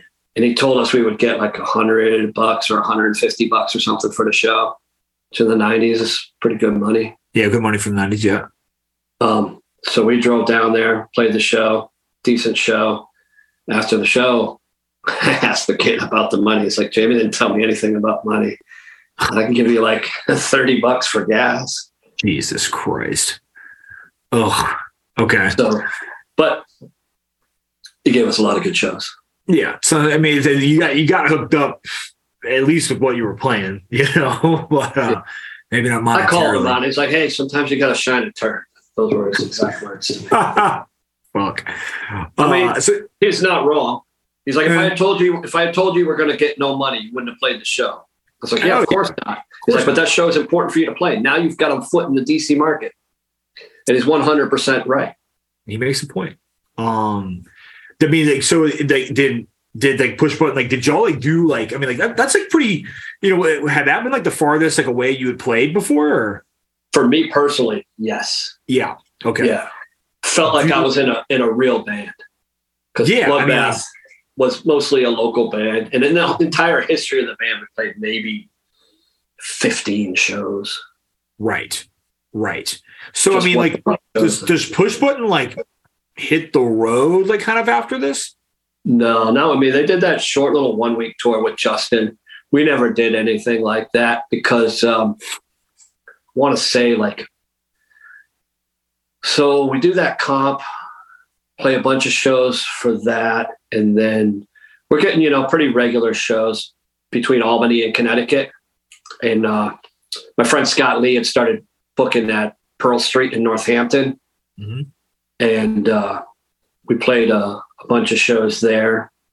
And then uh, Jamie offers to put out the seven inch. We record the seven inch, and in between recording the seven inch and it coming out, um, Hatebreed loses yet another drummer, Mm, and now Jamie is very familiar with Jamie Pushbutton.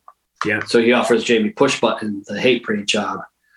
got So- it. He comes to me, he's like, "Hey, I got offered Hatebreed." It's like, well, you can't say no to Hatebreed. No, so I mean, like right then, it's like they're they're the, the biggest thing in the world. Like you And- know, it's like Just prior to that, Jamie had started playing with Death Threat. ah, because okay, he's on like the first two or three Death Threat records as well. got it. So he says, I can't do three bands. So he, he leaves Push Button. We get a, a different drummer, some metal dude that Zeus knew. We play, I think, one or two shows with that guy. And everybody's kind of lost interest in it. Because at this point, now there's one original member Push Button, and it's Paul, the bass player. Right. And Right. Shadows Fall is starting to take off, and he's in Shadows Fall. Okay. So Okay. we just stopped doing the band. Did you have like a like a last gig, or just kind of fizzle out? I don't even remember. I was trying to remember that today, like how it ended. Was there even a discussion? Did it just kind of like, yeah, nobody showed up for the next practice? I don't remember. I remember being like that new drummer wasn't a fit. And I had only been in bands with Jamie. I'd been in two bands, and both of them were with Jamie Pushbutton. Right. And if you're familiar with the first couple Death Threat records or Satisfaction is the Death of Desire or any Pushbutton stuff, you know, he's a very, very good drummer.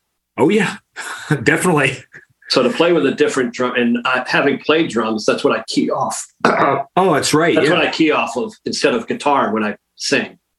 Is usually drums. Interesting. Okay. Um, so I, I didn't like the other drummer. It wasn't a good fit. The- I mean, it was just uh, it was just falling apart. It was time to end it. Sure. Holding on to something that wasn't there.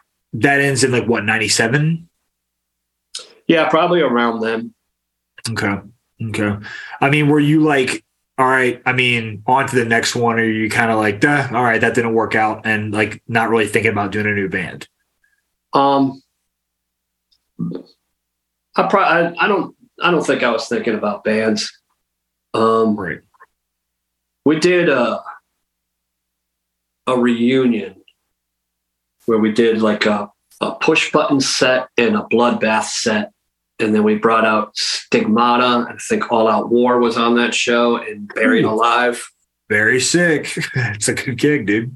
and so jamie came back to play drums for both of those and then we had carl play his push button songs and the bloodbath songs and then zeus step in for the push button songs that he had wrote it was a very self-indulgent narcissistic thing Sure, sounds fun though. Well, I mean, like, when when was this? that was i want to say uh, either late 97 or early 98 because Okay, so not terribly long after y'all stopped. no no because at that show prior to that show um, you know the connecticut band higher force I don't. I'm not familiar.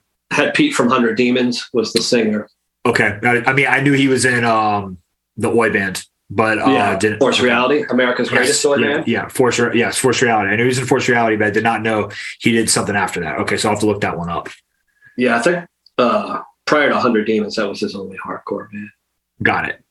that he's ever done. Mostly he did Force Reality. So Pete quits Higher Force and Reish, the drummer, is looking for a new singer. So Jasta recommends me to Reish and Okay. tells him that Push Button is playing this show up in Massachusetts. He should go check it out. So Reish and the guitar player come up to watch that Push Button show. And then Reish calls me a few days later and asks me if I want to join Higher Force. What what was Higher Force like stylistically? Uh, metalcore. Okay. very similar to Hundred Demons. Okay, all right. So like, I mean, like, like Forsaken was a higher force song. ah, okay. well, that helped, I that didn't know this me. when we recorded it. me. Yeah. Reach played it for me after, but Pete had put different words to it. Because when Reach Ah. asked me if I wanted to be in Higher Force, I knew Pete was the singer for Higher Force. I was familiar with the band. And Force Reality was one of my favorite bands when I got out of the army. Great band. Um, so I told Rich, I'm not interested in trying to fill Pete's very large shoes. I don't want to sing anything Pete's ever sang. But if you want to do a different band, I'm, I'm down. Ah, So he was okay with that idea. And then uh, we uh, just jammed. And uh, Bloodbath and, and Push Button both, I was always a big part of like being involved in the writing process. I don't, I don't want you to send me a song finished. Like I like to be there and I'm there with, uh, I mean, you can see me, right? uh, v- video's not up, but I. Uh, yeah. I have three notebooks sitting next to me. I have notebooks in every room, and I've Sure. been like that for decades. So I would show up with notebooks to these practices and just fit songs as they're writing, fit lyrics as they're writing songs. Uh, I, I, I like that. That's a, that's a cool way to do that. You know, that way, I, I know what lyrics goes. I got. I could say, play that part four times, play that part six times. Um, so we kind of we we wrote a lot of stuff. They had a, a few songs already written, which I didn't know that Pete had already sang to me. They weren't recorded, but there's a there's a live video of Pete singing over Forsaken, completely different lyrics. Just totally different lyrics. I got it. Okay. because it wasn't Forsaken; it was whatever it was at the time. It was a higher Sure. force. Um. Uh. I forgot what the fuck So I mean, this. I mean, I- this. I imagine ends up. You guys jam, and I imagine this ends up being Hundred Demons. Yeah, yeah, yeah. Sean, ca- Sean. So the original lineup was uh, Reese on guitar, Rick from Tyrant Trooper on guitar, Big Rick, um, Sean Martin from Hatebreed, Yep. was the second guitar player, Oh, okay. Cool. and on on bass was Jay McGuire from. Uh, he wound up being in the band OTEP. Oh, interesting. Okay. I think he, he was known as Evil Jay in OTEP. Okay. So, Um, but phenomenal bass player. He's a Berklee grad. ooh, shit. All right. I mean, like, you know, O- OTEP's you know, like pretty, pretty evolved. I, you know, He played I, I one of those six string basses, had uh, obviously great equipment, super talented guy, nice guy. I showed up to practice one day and uh, he wasn't there, and Reach, Reach kicked him out because he never showed up with his own weed. Oh shit. okay. it's, kind of a, it's kind of a wild reason to like kick somebody out. right? sure. I guess. I mean, shit, Reach is wild. Yeah. So so you guys you guys Steve Carr took over bass okay. and created the iconic logo. He was a tattoo artist in Connecticut. So he he drew that uh, 100 Demons logo that's on lots of hoodies and t-shirts. Oh yeah. I mean I imagine like it being like did he come up with the name? No, Sean Martin came up with the name Okay. uh, from that uh, Horiyoshi the third. Yeah. Uh-huh. Yeah. And Yeah. when he said it, we were all like, damn, that's a fucking incredible name. That's a it's a badass name. It's one of my favorite names in hardcore, honestly. Yeah. Yeah. Um, Sean Martin. did not know that. Shout out to Sean. Um, but uh, so you you know you guys start and uh, like this is like so, so I'm getting my timeline correct. This is '97. It's either late 97 or early 98. I know the demo was recorded in 98, Okay, but I don't know what month. got it, got it. Do you guys like immediately kind of start playing in the area, or does it kind of take some time to kind of like like work work up to that? I know the first time we played is we jumped on the um, uh, Death Threat record release for Last Days. Oh, sick! Fuck yeah! Okay, That's in 98. And uh, we kind of muscled our way in there. I don't know who arranged it, but we wound up playing just before Death Threat. And we played, nice. I, think we, I think we played uh, three songs, which I think was all we had at the time. I don't think the demo was out yet. Right. I But, uh, mean, was it like immediately people were vibing or Yeah, or- yeah. okay. Sick. It was it was uh, insane to me for the first time we ever played that people were dancing. like, I mean, did that not really happen with push button or? Uh, Push Button was an established band when I joined. Yeah, sure, sure, it's true. Um, so so this brand new thing, people don't even know the songs because they're not out Mm, no. and they're just getting down. That's sick. Yeah, yeah, yeah. And then we did the demo, Okay. uh, and we did a fuckload of those demos. And then Jamie um, Jasta offered to put out the record. He wanted wanted to put out the record on Stillborn. right. And I remember a big discussion at band practice where I don't think Sean will get mad at me for telling the story. Where Sean was adamant about Jamie not putting out the record. Jamie didn't have the best reputation. Um, you know, like I said about us driving to get paid nothing. Yeah. Um, Yeah. Like And I prom- told- pro- like over promising perhaps. Yeah, my I was all for it. He had put out the the push button record, and if Jamie has a vested interest in you, then you're going to get shows. And who Sure. better to play with in New England than Hatebreed? Yeah, exactly. They hadn't blown up at the time, but they were a huge local band. Yeah, I mean, it's Well- like it's like they're still they're big. They're not perseverance big, but they're big. Yeah. Um, so I was all for it, and I said the worst thing that can happen is that we it does well enough for him to rip us off, Mm, Sure. but there's no contract with a stillborn record.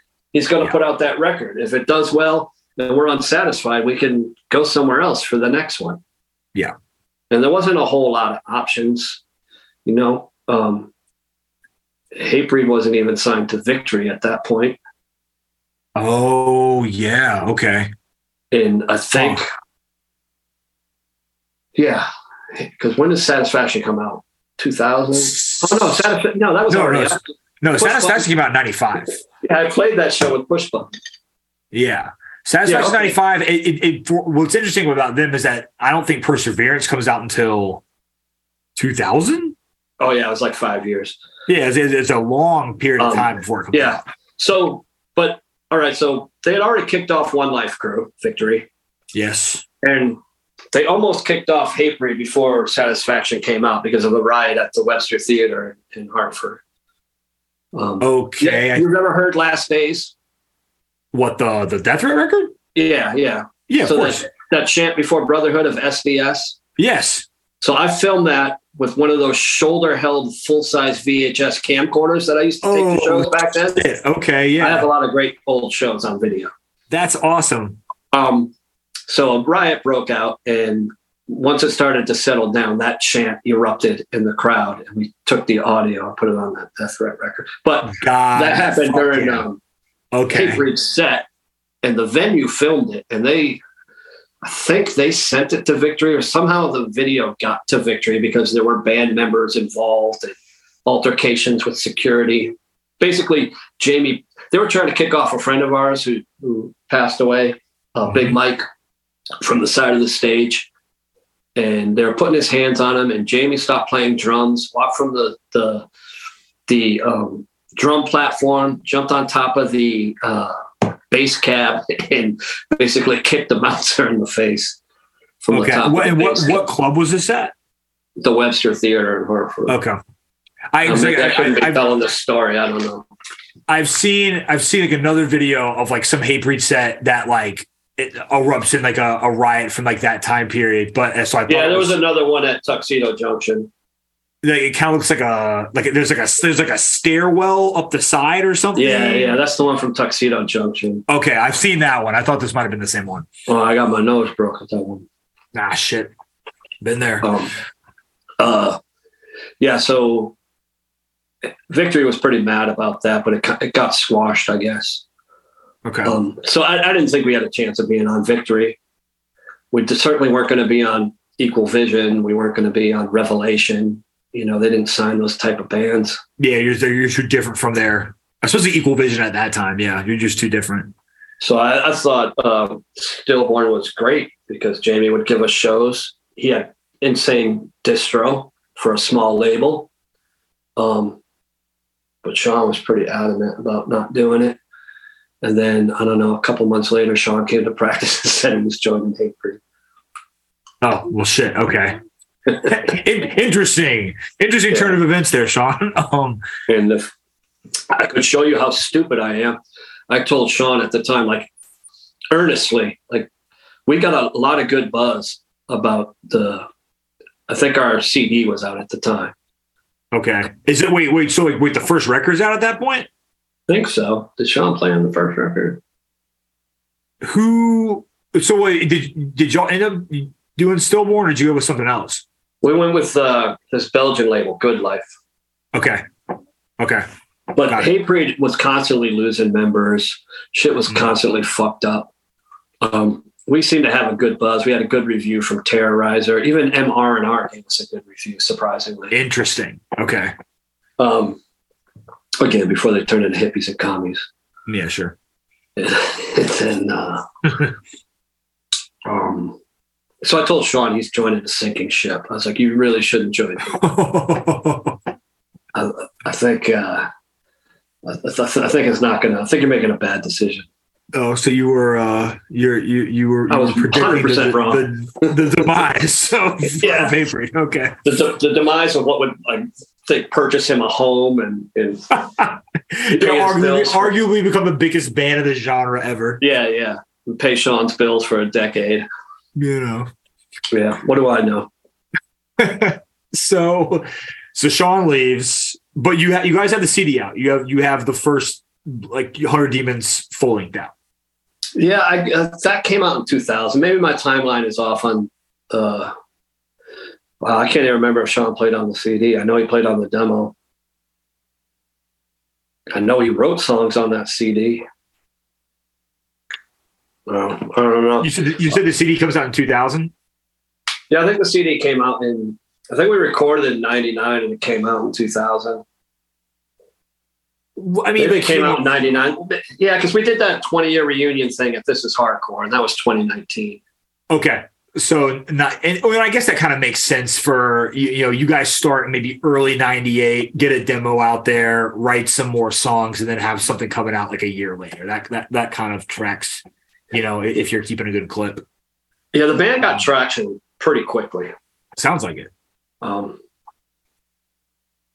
the Terrorizer review is my favorite thing ever because all I, Master Killer is all I wanted to sound like. Ah, Because everything should sound like Master Killer. I mean, agreed. Yeah. Um, and the Terrorizer review was written by uh, the guy from Stamping Ground. You know that English band? Uh, I've heard the name, but I don't know if I've ever actually listened. Really good band.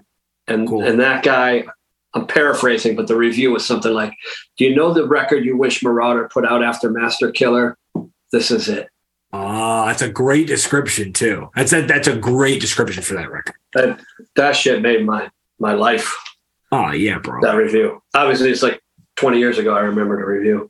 I have it I mean, yeah, I mean, it's like that that kind of thing is like impactful, but also it's like that is a really good way to describe Hundred Demons, and, it's also it makes sense too because it's like okay, Merauder popping in like mid '90s, like you know early mid '90s, whatever. It's like you know you hear Master Killer, perfect record. It's like why would you not if you're playing a heavier style of hardcore, why would you not try to emulate that? You know, Yeah. um, people still do it today, and so you know this comes out i mean are you just like really popping in like new england or are you kind of like getting like attention from like kind of all over I mean, that magazine's from England. yeah yeah and your Um, belgian label you know kind of it sounds Yeah. like it, it's kind of hitting worldwide It's. I mean, I'm doing a lot of heroin.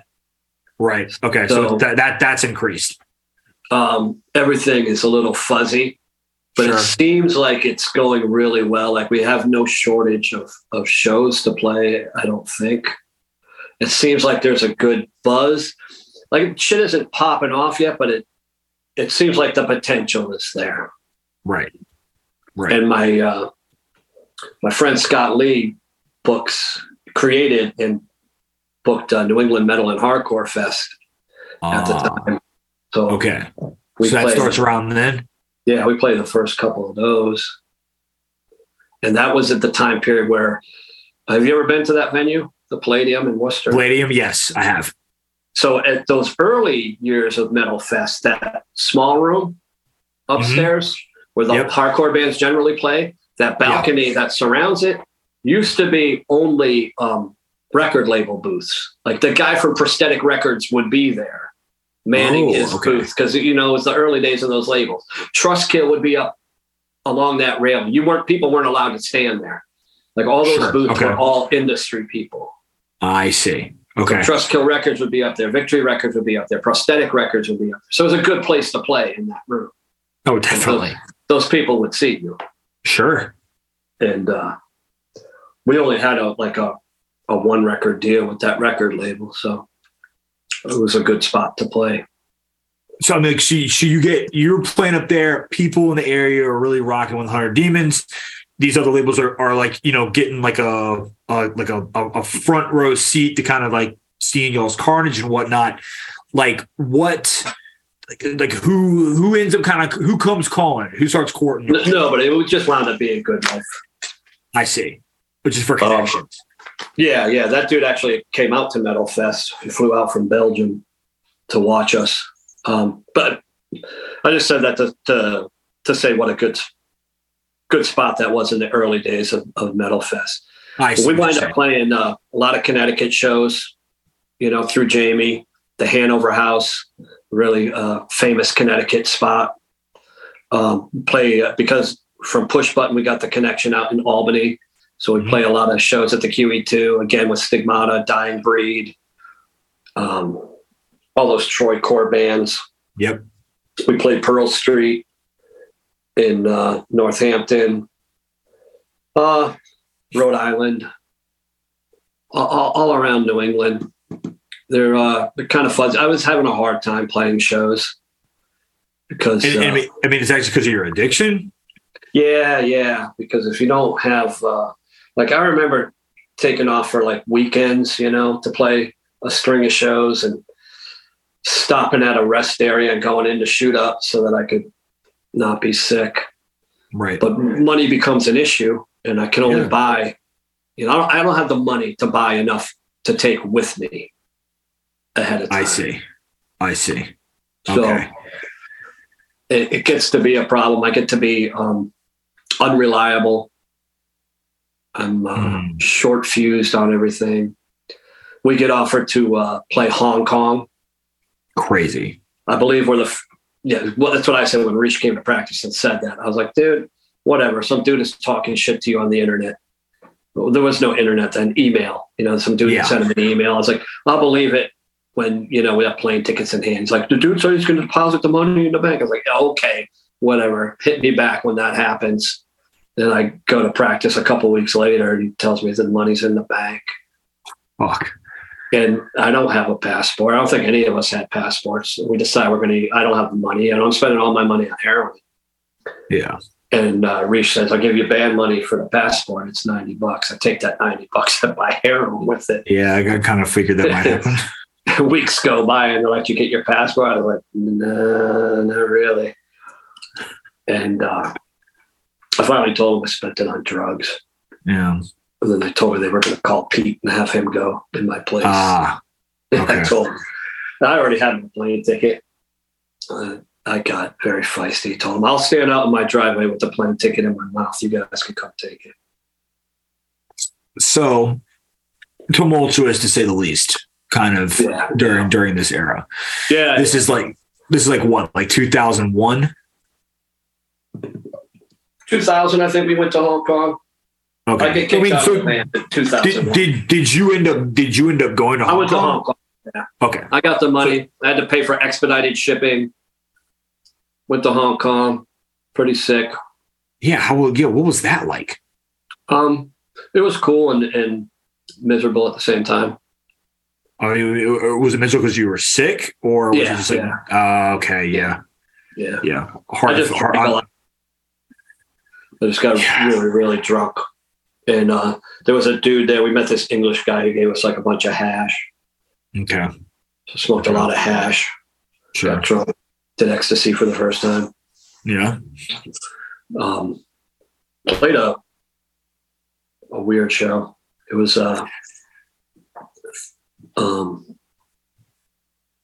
it's probably like three hundred kids there, maybe okay, something like that. But it was in a venue the size of the Palladium. Oh, So Jesus. it's a room Okay, so that held like 1,800, yeah, 2,000 so it was people. gigantic. Okay. And then when kids started dancing, the Hong Kong police started smacking them. Oh, fuck. Normally at a show, I would say something about that, but I'm in Hong Yeah. Kong. I'm not saying shit. yeah, but say there, you're, uh, you say something there, you might not leave the country. And then we we had done a sound check where they dialed everything in, and then when we went out, everything sounded different. I couldn't hear. Yeah. Fuck. And we didn't. They, you know, we were headlining. We were a brand new band. That that guy Yeah. randomly picked us out of the blue to play. He just wanted to bring an American hardcore band to Hong happened to Kong. be, This happened to be y'all. kid who owned a record store in Hong Kong. Yeah, and he just threw a dartboard, I guess, at a wall, and and we got picked. And uh, so we didn't have like enough material to really headline. So we played like a bunch of covers. I think we played two negative approach covers, a judge cover, Cool. uh, something else. I don't know. I got the the show on a VHS tape somewhere that the the promoter put out. Crazy. I mean, like, not a lot of bands play Hong Kong in general. So you're, I believe we were the first American band to play. There's no way you weren't. I, I, I can't like unless some like random. half heart. Half heart wasn't first everywhere. There you go. There you go. Hundred Demons got him. um, so I mean, you but you say you guys come back from that and and you're kicked out of the band like a like what like a year later. Uh, probably a little less. I moved to Connecticut because it was an hour and a half each way for band practice. Yeah. So I get a job in Connecticut. I leave the factory and I start doing uh, in-ground sprinklers with a friend of mine. I Sure. was doing doing a lot of heroin because I'm laid off in the winter, but still getting paid. So I have Right. nothing to do but drugs. Right. Um, and uh, Are you and your wife still together? No, no. Okay. It's a very odd thing. So Jamie winds up. Jamie Pushbutton winds up with my wife. Oh, And I- how'd you feel about that? Were you like, was that weird? Oh, it was or- not good. We had to cancel a bunch of Death Threat Hundred Demon shows because we used to play together a lot. Mm, And I wind okay. up with his wife. Oh, It was very Jerry Springer and very. but y'all, um, so y'all switch. This is crazy. Okay, y'all switched. I got yeah, you. yeah, there's a lot to that story, uh, you know. Sure. Yeah. But that's ba- that's the basics of what happened. So we canceled a bunch of shows, made it awkward for you know mutual friends that we had for a while. Got it. Got it. Um, okay. so his wife, my girlfriend, um, is trying to call me in Connecticut. She had bought me because I spent all my money on heroin. She had bought me a cell phone so that she could keep in touch with me because I didn't have a, a landline Right. or a cell phone, and uh, I just turned it off because I was going to get high and I didn't want to hear from her because she would tell me not to get high.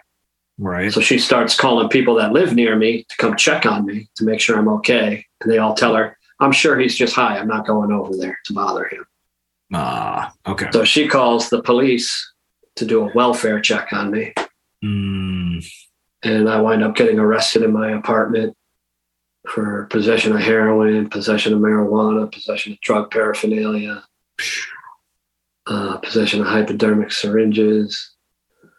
And um, my parents, this time, since they saw it didn't work out good with the public defender last time, they paid to bond me out and they paid to um, for a lawyer for me. Okay. But I'm looking at a uh, a chunk of time. So Yeah. my dad isn't that convinced that I'm going to stick around for the trial. So he makes me move up to Mass so they can keep an eye on me. Yeah. And uh, right around then, I get kicked out of the band. Okay. Are you, are you what? You're like third. You're like your thirties at this point. Uh, 2000, I'm like 34, 35. Okay. So you you go, you know, like like you're you're going through a hard time. You get kicked out, uh, and everything. Do you end up doing any of that bid? No, uh, Okay. my parents paid for a lawyer.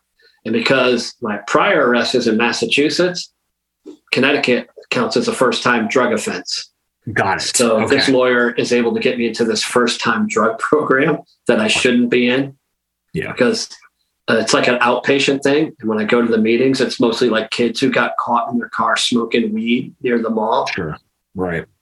Nobody there is is like me. And then I have a bunch of community community service and probation and stuff. But if I complete all that, it gets expunged. It's washed away. So that's not even on my record anymore. That arrest. Oh, so you you got rid of that completely? Yeah, really good lawyer.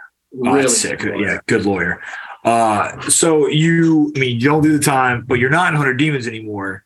No. Kind of like what, you know, like what what what kind of direction did you kind of go from there?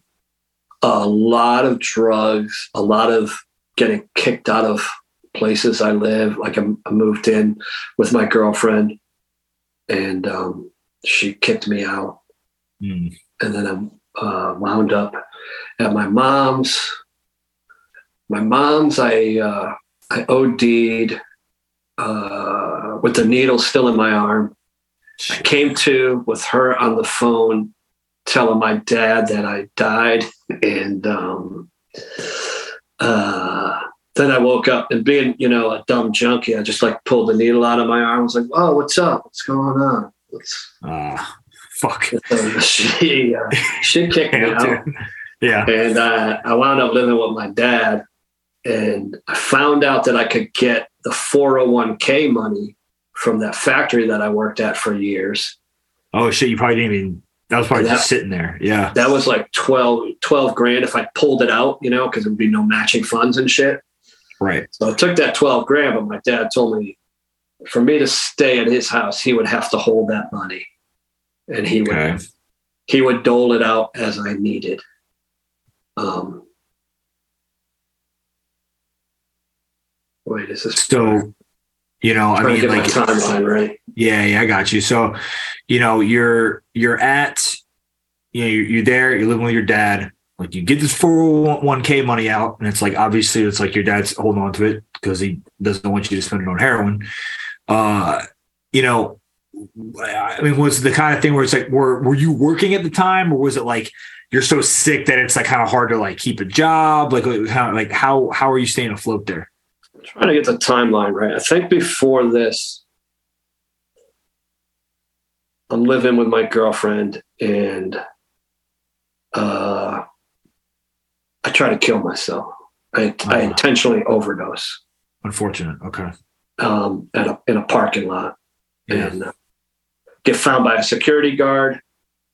And uh, they give me that Narcan Yep. uh, a couple times. And Oh. then I wind up going to, you ever heard of Teen Challenge? Uh, I don't think so. No. It's a faith based rehab program. Ah, okay. So forget, forget the teen. It has nothing to do with teens. There's no teens there. It's all adults. It's just a name. Yeah. it's an it. old name from when they founded it in the 60s. Sure. So it's a, it's a, you have to be affiliated with a church to get in there. And my dad uh, and his wife went to this uh, Assemblies of God church all the time. And that pastor and like a bunch of people from that church, when I uh, OD'd, they came to the emergency room because, you know, everybody thought I was going to die. So they were all up praying. And when I I came see. to the, the, the pastor told me I needed to go to Teen Challenge. And I was like a lot of junkies. You get tired of being a junkie and you get tired of trying to get clean unsuccessfully, which is where the suicide comes from. I So. I was like, all I was. I was going to ask kind of how you got to that point, but that makes sense. Yeah, I'll give it a shot. So I went to this this place, and if you Google Teen Challenge cult, a bunch of shit will come up because Oh, it's like one of those. yeah, I mean you're um, you know you, they limit the amount of sleep you can have. I was only allowed to. So this woman I had been living with for like six years wasn't allowed to talk to her because she wasn't a direct family member. You're only allowed to talk to direct family members. I wasn't Okay. allowed to write her letters. I wasn't allowed to call her on the phone. She wasn't allowed to visit me. And this is a two year program. All right. But we, you know, we Uh. talked about it and it was like, it, you know, if it keeps me alive and it gets me clean, then fuck it. sure. Um, so I, you wake up at like four thirty or five a.m. and you pray from five to six, and then there's Bible study for a couple hours, and then they own a few businesses, and you go work for free all day, and then there's um, the fourth Wednesday of every month is a six-hour mass service, church service, and Uh, Lord, from dude. 10:30 to 11 at night, you have to read the Bible. So you can't go to bed till 11. You have to get up at like four, I think it was. What was the what was the whole like what was their logic on like limiting the sleep? Uh, brainwashing. I mean, I don't think that's their lot. I mean, that's not their open logic, but that's exactly what it is. Yeah, I mean like that's like what you do to like like detainees. It's you know it's very structured. You can't go anywhere unsupervised. Like the only phone numbers I can call are my parents' house, my brother, um, my grandparents were passed away, so that that's it. That's all the direct family. Okay. And you don't get to dial the payphone. An elder trusted brother dials the payphone so that you can't call a different number. I see. They screen the mail as it goes out. They screen the mail as it comes in. And I stayed there for like four months. Okay. And you also have to get off. Like I was on a bunch of psych meds and shit because I tried to kill myself. Oh, sure. Okay. And, and you can't be on like methadone, Suboxone. You can't be on any of that. You can't be on any sub meds because Jesus heals all. Ah, so that, on some Christian sh- science type shit. Okay. Yeah, yeah.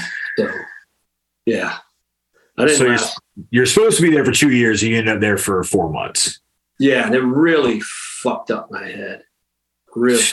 I. I fucking imagine it's it sounds when I left miserable. there, I still, I still was like a huge believer in God. I just thought they were doing it wrong.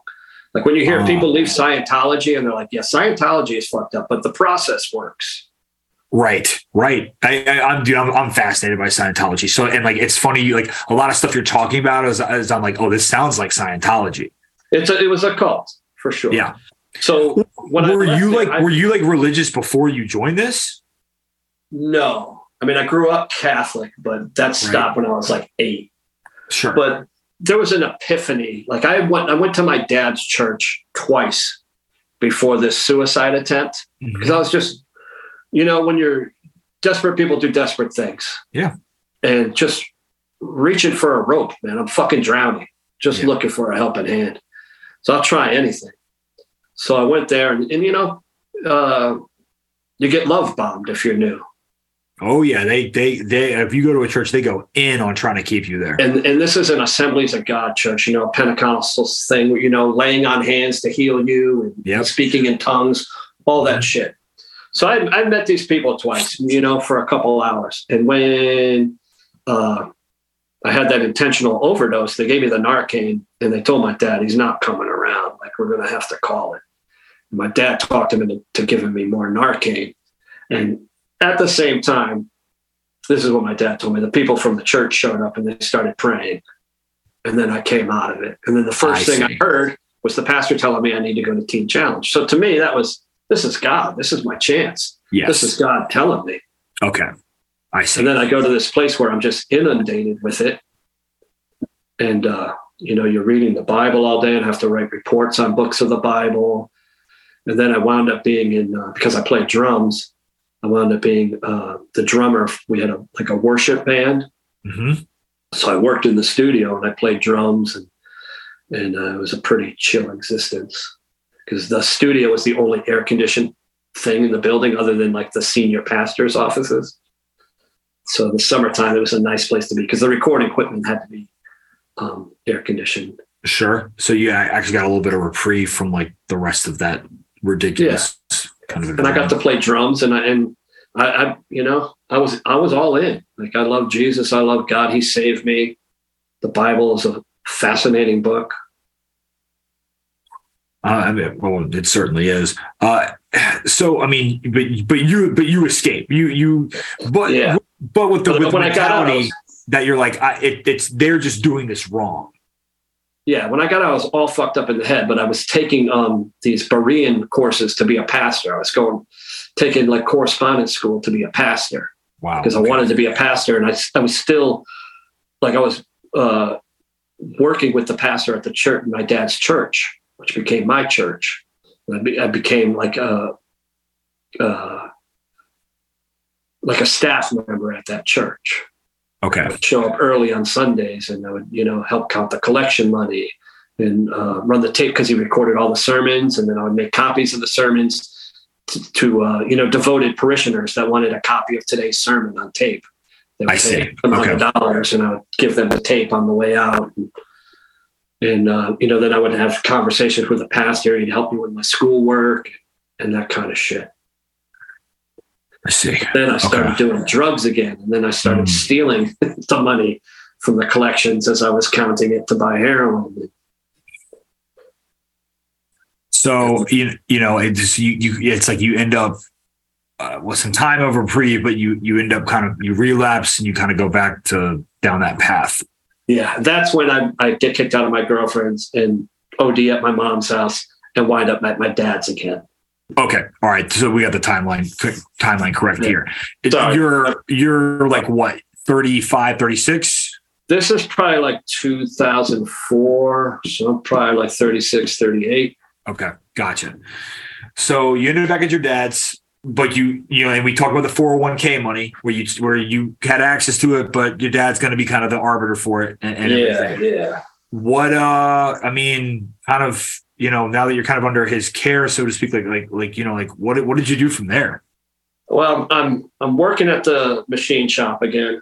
So you're back there, okay? Yeah, and I'm scamming my dad because you know if you go to any given gas station, there's usually a receipt hanging out of a pump Oh yeah, or some or somewhere close to the top of a trash can at the gas station. yeah. So I would put just enough gas in my car and get a receipt for twenty bucks. I see. Okay, Spend the rest on on uh, heroin. And the same thing, like I'm uh, hey, I'm going to go eat somewhere, and then just go find a receipt at Subway or McDonald's or the pizza spot, and then spend that money on heroin, and then have a sandwich when I get back, sure. or not eat because I'm high. So I mean, like it, it like it sounds like it, it's like it's like as heroin addiction, you know, is, is to my understanding, it's like this kind of becomes away from working at the machine shop. This kind of becomes like a second job almost of Yeah, try, of trying to score and like you know like like working out like like your different scams around your dad in order to kind of like make it you know like make it work. Yeah, I was a functional addict from like 96 to probably around around this time where it started falling apart because the habit got so big that you know my paycheck couldn't cover it so I have to hustle to make the money because if you're a heroin addict with a habit like I can make it to work if I got heroin I'm not going to make it to work if I don't have heroin Mm, right. so I would be late to work. I would give my my boss knew I was a junkie, yeah.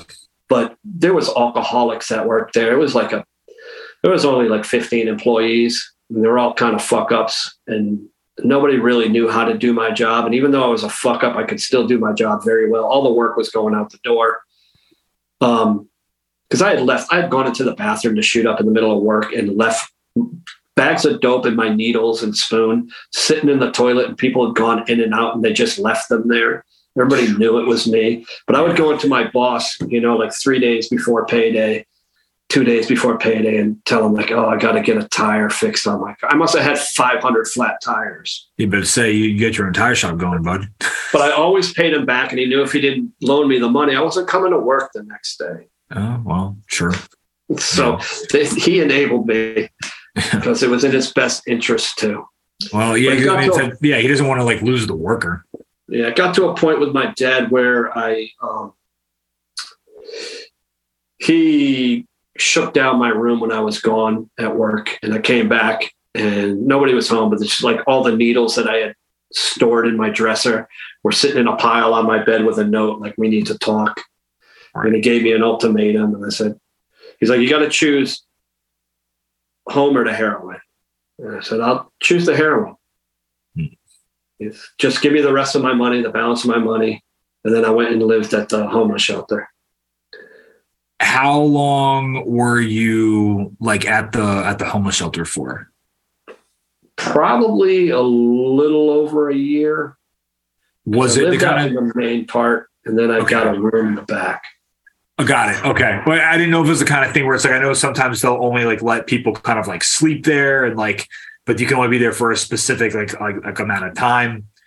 No, Oh. it um, was a clean and sober shelter. You could be there as long as you needed to be there. Okay. but uh, they would uh, randomly search people coming in. They would, you know, they were all the people that worked there were ex junkies and alcoholics. They knew what to look for. They knew the tricks. Sure. Yeah, and you weren't allowed to like at 7 a.m. Everybody had to be out of out of bed and away from the bed area. You weren't allowed to be there till five. You weren't allowed to be there shiftless. You know, they wanted you to go out looking for a job. Right. I had a job oddly at a child's uh, detention facility, a Well, youth detention facility, What were you doing there? Like kind of like like a counselor CO. sure. I was gonna say CO type work. Yeah, Okay. I worked nights, so I would go in the bathroom and shoot up, and then in the morning tell the kids drugs were bad. You know, I mean, eh, so what I'm, I mean, like crazy dichotomy there, but it just this just seems to be kind of like like this is your life at the time, you know, and uh. It, what's I mean, like you said, you're there at the homeless shelter for like a year. Like, what what gets you out of there?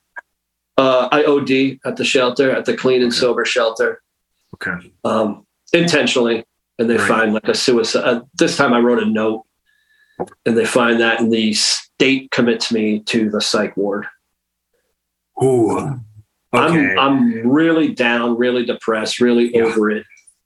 Um, and uh, so I don't tell anybody where I'm at. I don't tell my job where I'm at. I don't tell my parents where I'm at. That I'm in this, the psych unit. That things went sideways yet again. So I'm there, and they keep telling me you need to talk to the doctor in the morning. I said, if you put me in the room with the doctor, I'm gonna knock him out. They're like, okay, you're not seeing the doctor. I don't shower. I don't eat in like five or six days. And then uh, my mom comes with a letter from the state saying, This is when I find out that the state is, is trying to take me to court to commit me for like four months or something. Mhm. And she's like, You better figure it out. Because at this point, I'm banned from two detoxes okay. for, for getting caught with drugs. Are you banned from the shelter too? I imagine. Yes. Okay, Yeah. that makes sense.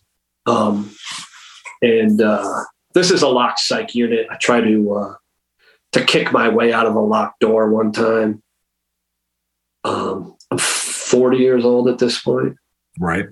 I get tackled by a bunch of orderlies, and they uh, put like a they call it a safety blanket, which I thought was going to. They keep threatening me with this thing. I thought it was going to be like a straight jacket, but it's like a blanket that wraps you up from like just under your chin to the top of your feet, Okay. super tight. And I fucking had a panic attack. Oh, But they God. shot- it sounds sounds fucking awful. Yeah. Yeah, I was begging them, like, I'll behave, I'll behave, I'll be good.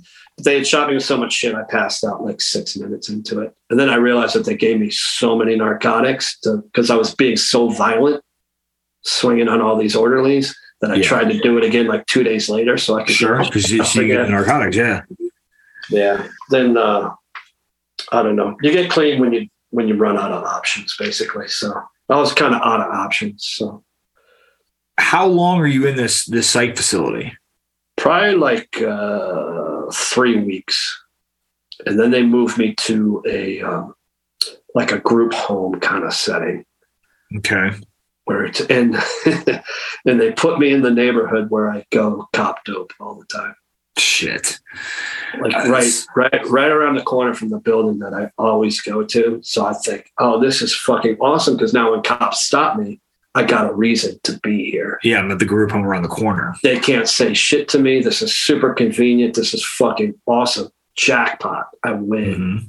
Like I beat the system. And they uh, because I'm so fucked up, they put me on disability. So I'm getting a monthly check. I'm, Oh, I'm right where I want to be. But the first night I'm there, I walk across the street to the to the main road out of the neighborhood. This is like the hood.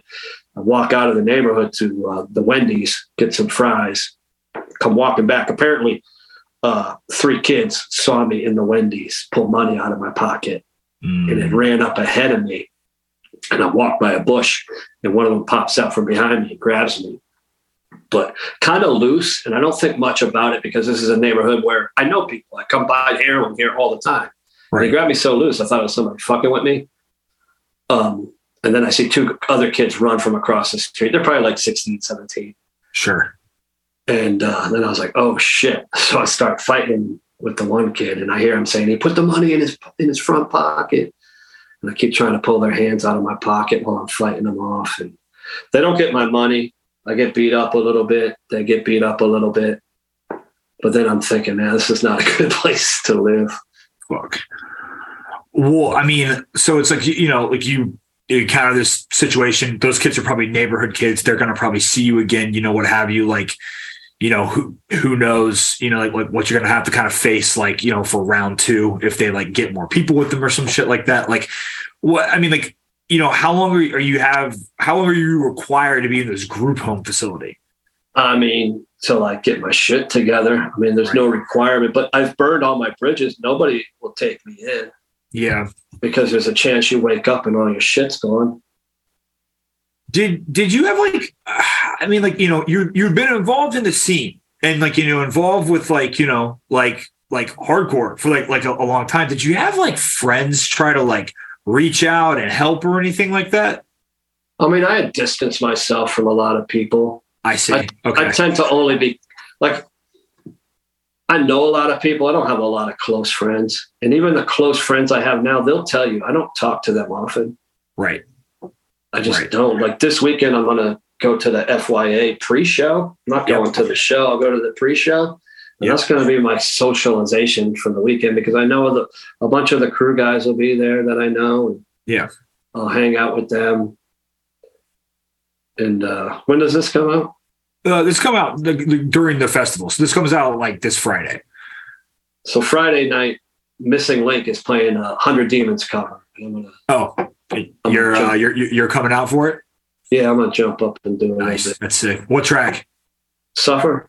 Hell yeah, beautiful.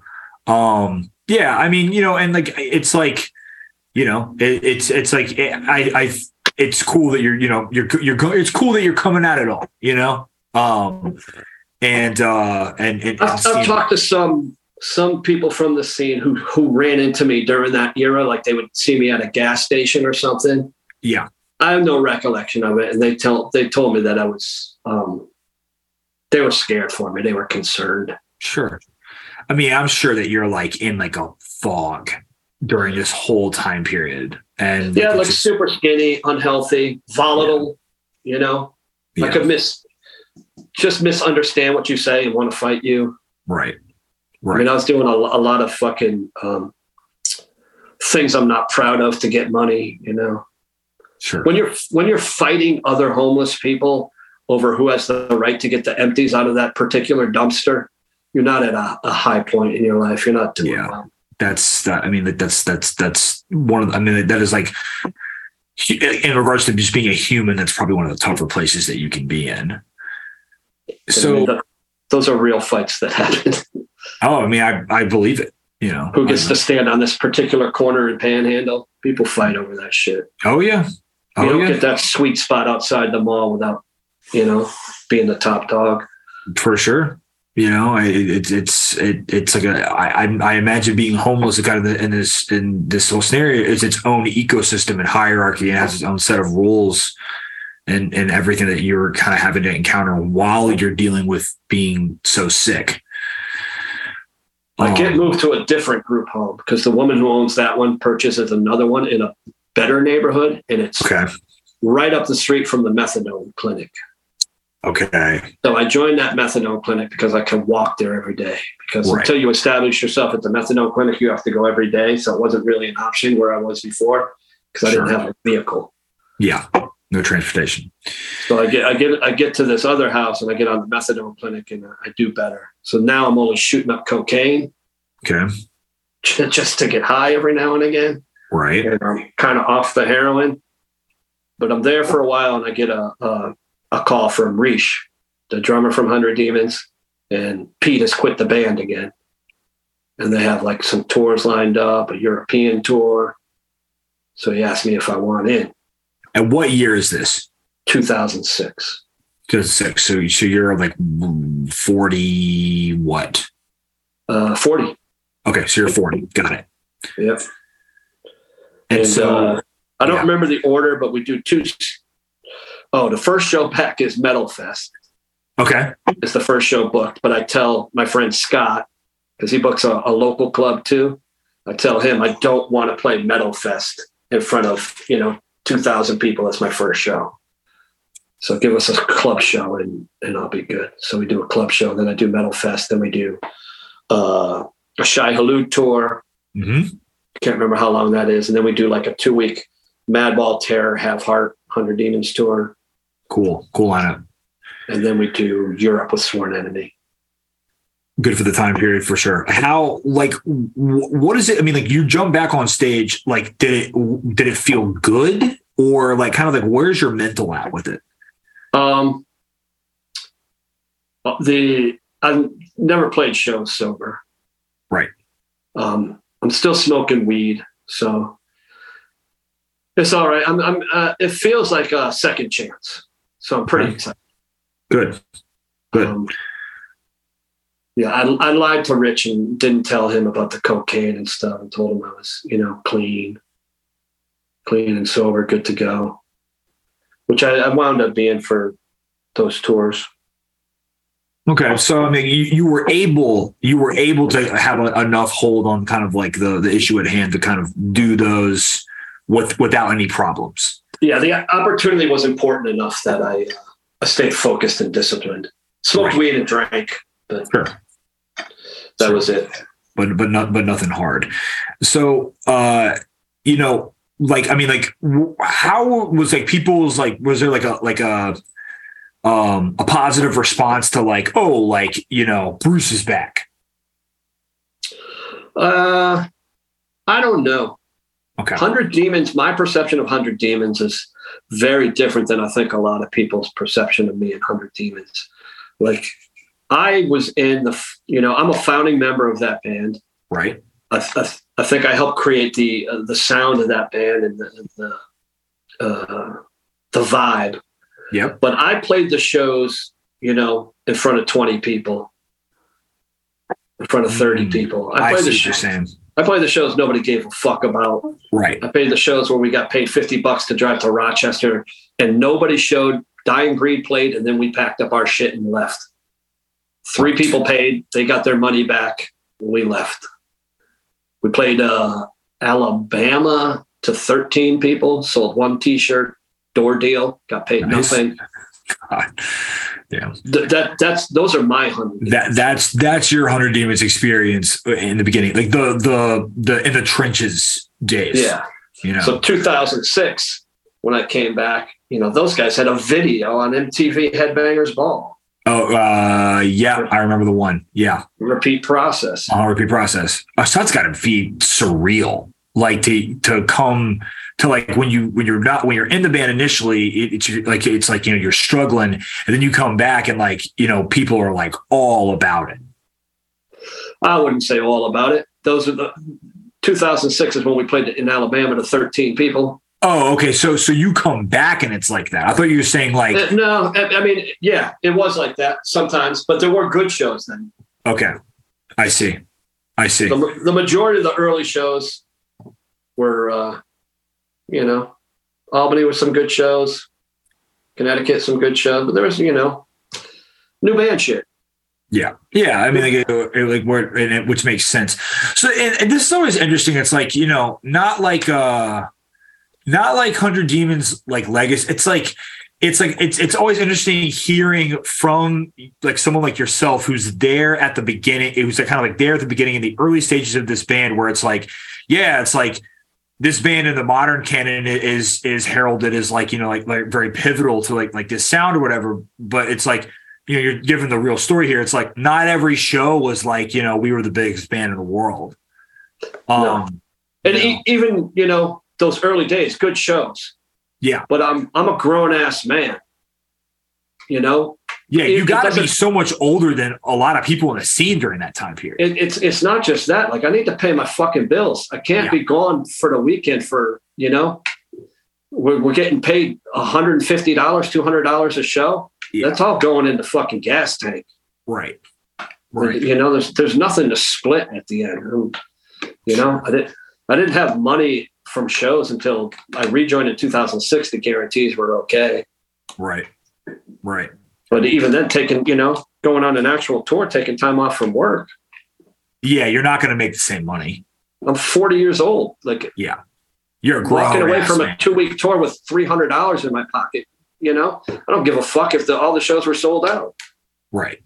Right. That's cool and all, but you know, You got I don't want to go back water. to the homeless shelter. I've been there. It's, Yeah. it's not cool.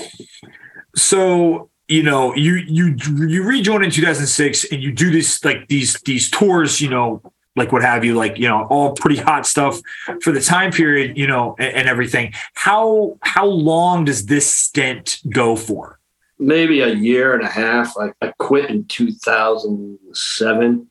okay so So on one of those US tours, Justin Marcoux dies, and I get a phone call uh, while we're on tour. I don't have the money to fly back, and uh, I tell myself that you know that Justin would would tell me to play the show, you know, right uh, and the, the the shit that I'm I've missed for hardcore to play shows to go to shows is so fucking ridiculous. Go to go to your friend's funeral. Go to your friend's wedding. yeah Fuck the show. The people people will get over it if you cancel or if you miss a show. sure. Um, but that that shit had me fucked in the head. And we played um, California with Sleeping Giant, oh yeah. And that's where I met Tommy and Ryan from Sleeping Giant. And Justin's death, uh, you know, had me looking to Jesus again, and running into those guys was just to me it was oh this is another sign from god. He put these very religious guys in my path right when i needed them. It's not an accident. It's Right. not a coincidence. So that should uh, was a, a reawakening of that. I see. Okay. But after europe i filled in on a tour singing for since the flood. Oh shit. Okay. Because 100 demons didn't have anything going on and i just wanted to uh just wanted to get out of town and stay busy. But i didn't it was a bad decision. I didn't realize that it was a tour that had fallen apart because ramallah was supposed to be on it. But rob was going through Oh. shit and they canceled the tour. That's why chuck the singer didn't want to do the tour since the flood singer not because he couldn't. So But I he was kind of was a- like a stepping bad on toes, idea. Oh shit. not okay. realizing it and yeah. it also made uh, Rish upset, you know, that like, why are you go doing that? You know, you should be focusing on this band. And then uh, there's some personal shit that happened that I misunderstood between me and Rich, which Right. made me salty, and I quit the band. Okay, so so you're you're not even you rejoined in 2006, but by not even before 2008, you're you're already out. yeah. And one of my favorite things is there's a story on Lambgoat. Uh, Mhm. You know, 100 Demon singer quits. And there was a comment dude quits the same band for the second time. Supreme douchebag. That, always makes me laugh. Yeah, That dude's spot on. I mean, I think his name know- was Anonymous. Oh yeah, I a mean, lot on Lamb. Anonymous is really on Lambgoat for sure. Um, Dude's on there all the time. That guy's on there all the time. He's got a lot to say. Uh, you know, so you after you you know, you, you quit the second time or, or you're out of you're out of the band a, second time, you know, but you're you're clean, you know, right during this time period. Like what like what did you to kind of stay on that path? What did you do next? Um, I ran into my friend Scott Lee, had bought a bar in Westfield. Mhm. and Acacia Strain was on the Sounds of the Underground tour in 2007, Okay. and uh, their van had broken down. So he had a, a replacement van, and he needed somebody to drive it out to Cleveland Okay. to drop it off with them. He asked me if I would do it for X amount of dollars. I said, okay, if I can leave tomorrow and not tonight. He said, sure. So I drove out there. Um, and when I get out there, their driver decides he's going to quit. No. He says that he needs to go home for family stuff. But after doing the job, I realized that he just wanted out. Um, so I, they asked, Scott asked me, like, will you stay out there and finish this tour? Because that was a long tour. I think there was still like a month left of the tour. Right. But I, I had one pair of underwear, one clean T-shirt. Um, so I said, I don't have anything. He's like, ah, band will pay for it. I'll pay for it. Go to Walmart, get get what you need. And then I went around and, and like just asked bands to donate a T-shirt to me because there was like 15 bands on that tour. Oh yeah, it's a ton on that one. And uh, so I cobbled together a wardrobe and, and think I was getting paid a hundred and fifty or a hundred dollars a week. Oof, okay. They didn't have no money at the time. Acacia Strain in 2007. They were like one of the opening tier bands. Yeah, they weren't they weren't big yet. No. And it was it was set up like Ozzfest. So it was, you know, load out at midnight and load in the next day at 9 a.m., 8 a.m. And it's a six or seven hour drive. So it's an overnight drive. Right. Which is why they wanted the drive. So they could all be well rested. It made sense. Yeah. So they could perform well because it's a big opportunity. Um, so I spent most of that hundred dollars on Red Bulls to stay awake. Yeah, fuck. And then, uh, you know, those 15 passenger vans in the middle of the summer idling, the AC does not stay running. Oh, that shit is hot, bro. So I, I couldn't sleep well. Yeah. Um, and you're not only that, you're parked fairly close to the stages. Yeah, it's loud as fuck.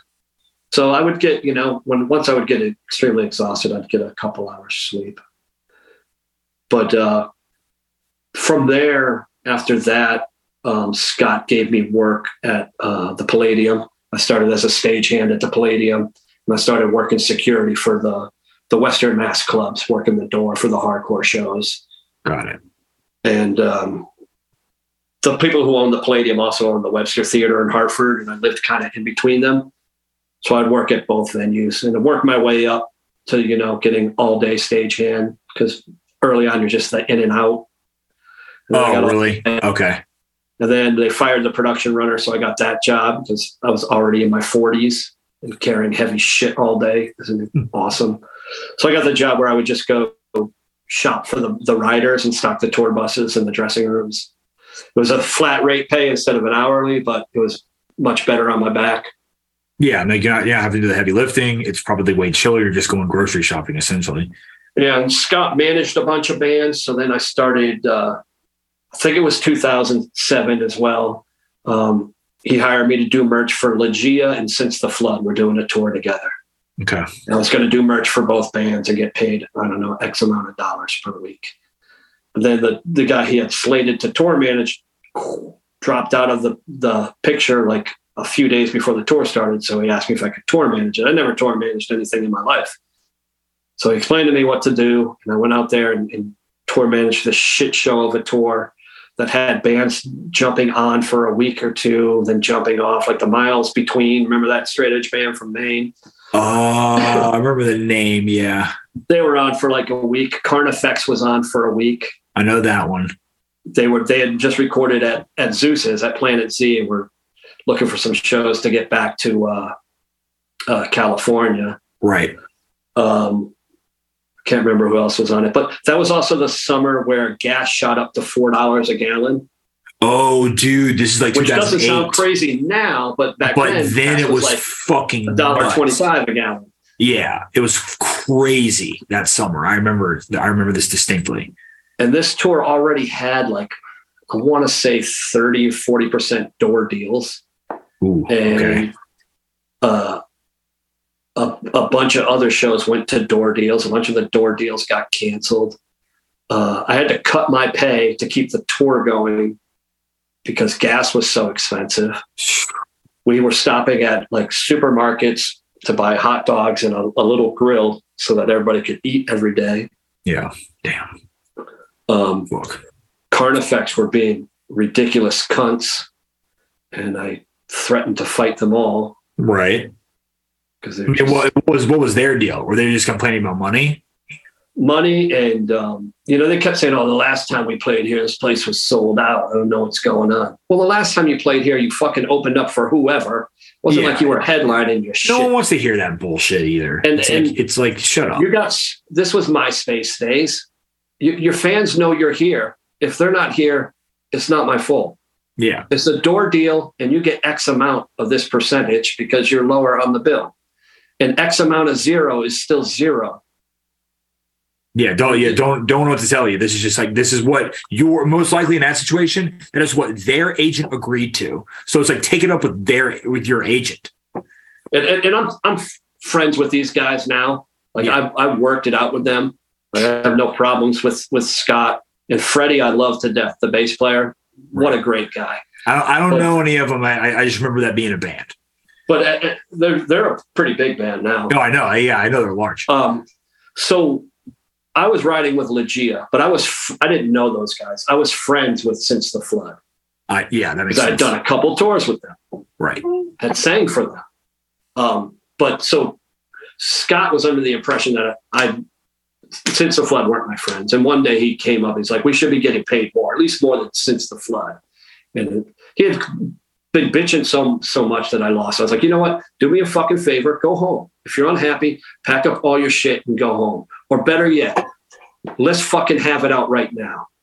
Me and you. No, you know what? Go get everybody in your fucking band and I'll fight all of you. I'm tired of hearing your fucking shit. And then he can't calm down. And like, I get it. You're unhappy. We're all unhappy, man. This tour is fucking struggling. It's a shit show. I fucking cut my pay to keep it going. I don't need you fucking crying in my ear like a child. And yeah, and you're a 40 plus year old man too. It's like, you know, like like uh, you you could be going and working doing something else. Yeah, I just I didn't need it. It was the you know it was clearly a shit show. The tour. It was clearly fucking things were not good. But I, I don't know what to tell you. You talk. Yeah, like you said, talk to your agent. Talk to your agent. manager. Yeah. It's not my fucking problem. So that was the first tour at the end, and then uh, I just wound up uh, working off and on for Acacia Strain. I would do merch for them, and then when their TM left, I TM them. I uh, I worked for Recon for a couple tours, a U.S. Oh, yeah. tour and a European tour.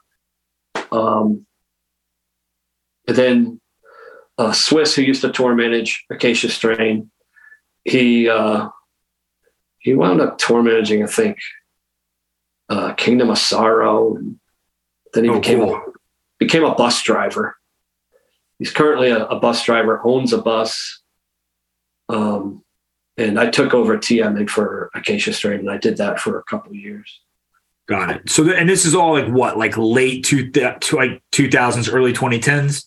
So tw- 2007 to 2012, I, I worked for bands. Okay, so you you're just you're on the road, you're TMing, you're doing merch. Um, and in between working at the venues. okay, okay. So I mean, it, it- you got an ecosystem and you got a good setup. Are And I'm Are still you- getting that disability for being uh, a crazy person. Oh, that's right. Good for you. um, are you like, are you, are, I mean, like, you know, gotta ask, I mean, are you staying clean during this time period or are you struggling? Uh, yeah, yeah. I tried to stay busy. I tried to, uh, like, as soon as I did my laundry when I came home from a tour, I just wanted to go back out. Get, get back out there for sure. Yeah. For sure. So I was happy when I would I'd do a couple like back to back tours was was nice. Right. Not, not like a lot of downtime, you know, or anything like that. Just like Yeah, keeping yeah. focused on, on the job. I hear you. So, and like, you know, obviously, you, you know, during this time period, you don't have enough time to do music because you're gone all the time. Um, Yeah. at least I assume. So you, you say you do that from 2007 to 2012. Yeah. What in two- so 2012? What what where do you end up stopping? Uh, when the van flipped over in, Oh the- shit! in California with Acacia Strain, that's where we stopped, dead on the road Fuck, after sliding for a considerable amount on the roof. damn. So I I do Five days remember that prior, that another happened. van flip. Right, right. So I was in two van accidents in a week. And were you just like this? This has run its course. Um, I was pretty fucked up after the first one. Yeah. So we had just come back from Europe, and uh, it was Thanksgiving time, and Acacia Strain had a tour that started at California Metal Fest. It was going to be a, a Veil of Maya Acacia Strain co-headliner with Twitching Tongues and Mhm. volumes on it. And the band wanted to stay home for Thanksgiving, and they asked if me, um, the merch guy, and the sound guy would take the van out to California Right. and we were all single. I guess none of us were family people, so we are like, yeah, no problem. Um, and got in a van accident with uh, Acacia Strain's van in Texas um, when I did uh, a turn into one of those emergency things because I was running out of gas. Or that. um, coming out of that Oklahoma Panhandle on 40, going into Texas. Okay. There's nothing around there. It was Yeah, uh, West Texas is desolate. Yeah. yeah, like one in the morning on uh, like early Thanksgiving morning, Okay. and nobody was coming. The speed limit's I think 75 there, but it's long and flat. You can see forever. Mhm. I looked, nobody was coming. I turned, got T-boned. Oh, shit. And when when the cops showed up, and it flipped the van onto its side. Uh, the other two guys were sleeping, so they were in fucking panic waking up to that. yeah. I felt horrible because I ruined Acacia Strain's van. I didn't feel at the time, and still to this day, I don't feel like it's my fault because I those people did not hit their brakes till they were right up on us. They were nowhere to be seen. The speed limit's 75. People generally do 10 over the speed limit. Right. One in the morning, the night before Thanksgiving, I feel like they were doing probably close to 100. Yeah. I mean, and also it's like you're saying it's like you looked, you know? One of the biggest drinking nights of the year. Right. So the cop wanted to give me all the field sobriety tests because I'm covered in tattoos and shit. Sure. And uh, legally, I'm at fault because I'm making an illegal U-turn. Right. Um, so I tell him, yeah, no, no drugs with me. I'll, you know, any drug test you want to do, I'm happy to do. And I did all that roadside sobriety tests, all that shit. And I said, you need to test these people. I was like, look, there's no skid marks here. He's like, yeah, you're right. You're right. Um, but it, the, one of the people had bilateral femur fractures, Mm, which you can bleed out from that. okay. So they, they had to close the highway and land a helicopter. Fuck. So yeah, I guess so because it's like so far away from everything. Yeah. Well, and, and because that's a that's a dangerous injury to have. I was a licensed EMT. So that's the only reason I know that. Oh, okay. Um, so now I'm, I I feel bad. So I call up Scott Lee and I got to tell him all this. So I'm on the phone with him. I'm very upset. I feel bad. Um, I feel horrible because that person got hurt and because I ruined Acacia Strain's van and and I'm I'm pretty shook up about it. And, and uh, the merch guy, his feet are all cut up because he was barefoot and the van wound up on its side. His, his feet went through the window. Mm, So I feel like an asshole and a piece of shit. And uh, but the, uh, Don's feet is the only thing that's hurt. He gets him bandaged up. We get to a, a hotel. The next day is Thanksgiving. We can't really go anywhere. Um, Scott uh, sets it up where we can. We're going to rent a box truck. he calls some kid he knows in Texas, picks us up at the hotel. The plan is for us to cross load me and the sound guy because the merch guy's feet, he can't walk on them. We're going to cross load all this gear into the box truck. We don't even know what works, what doesn't work, all the merch. um, and then we're going to drive that. Now we have less time to make it to California and only two drivers. And uh, the plan is for us to keep going. I don't, I don't want to go. I don't want to crawl back in a vehicle and drive right now. yeah. Fuck no. Um, but we do. We get there, and he borrows uh, Zabalba Alpha Omega van Mhm. from me, Yep. And then a trailer from somebody else, some ratty trailer. And uh, we get there just in time to, to put the gear on stage for those guys to play that show. And then I'm telling Scott, I, I don't really want to crawl in this van. I don't know if I want to do the rest of this tour. And I kind of get talked into it. And then Right. that's the uh the Veil of Maya. I think we played like two of those shows and then had the other accident. But that's where I meet um Taylor and Colin. Ah. Okay. The Yes. Twitching Twitching Tongues is on that tour because um Vincent is a huge fan. Got it. Which which which makes sense. And and for that time period is is like I I kind of remember this tour happening now that I think about it. Yeah, well it happened without Acacia Strain. They- Right. We played Right. they played two shows. And then I, I had uh that's the first time meeting Taylor and Colin. I heard all kinds of stuff about them from Justin Louden, close casket activities. Ah. Yes. Of course. Yeah. he was always telling me, "Oh, you should meet these guys. You'll love these guys. You'll get along with them." And then this tour happened, so I'm excited to meet them. And uh, Acacia Strain is is using their cabs for Mhm. some reason. I can't remember why. I think because DL had quit the band and kept the cabs that were given to the band, you know, through sponsorship. Shit. Okay. So Taylor has these, you know, the twitching tongues custom Yeah. cabs. w- With with the crosses on them and shit. Yeah. Yeah. They're fairly new at this point. Right. They're his cabs. Taylor's very particular about his gear. Oh yes. Huh? I, I'm aware. But because we get there before them every day, like Acacia Strain needs to sound check through these cabs. hmm We have room in the trailer. It makes the most sense for us to carry the cabs. Right. Taylor does not want us to carry the cabs. We'll be there early, blah, blah, blah. I've tour managed enough tours at this point that I'm not trusting the opening band to be on time. Right. So I'm kind of insisting that we take his cabs Sure. and assure them that, you know, they're in good care. You know, we're, this is a very professional band. We, we handle everything, you know, professionally and with care. The cabs will be well taken care of, well packed every day.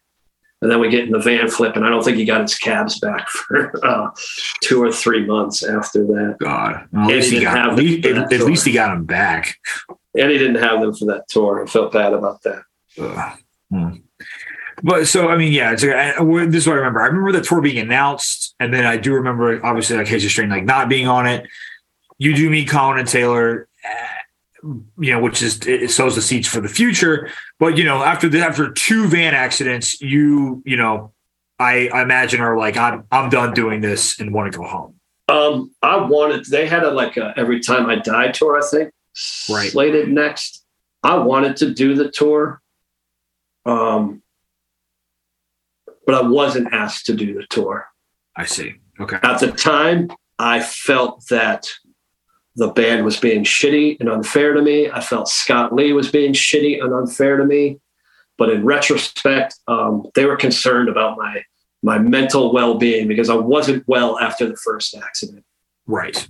and we didn't really there was so much shit going on with the fact that i was driving the van the first one and it cost the band a lot of money and legal there was a lawsuit you know legally i was at fault i think it cost um, vincent a bunch of money i think it cost the band a bunch of money i felt bad about that and um, i felt that there were hard feelings towards me Sure. and um, I just didn't know how to feel. So it was never really discussed I see. between us. I just felt like I was on the outs.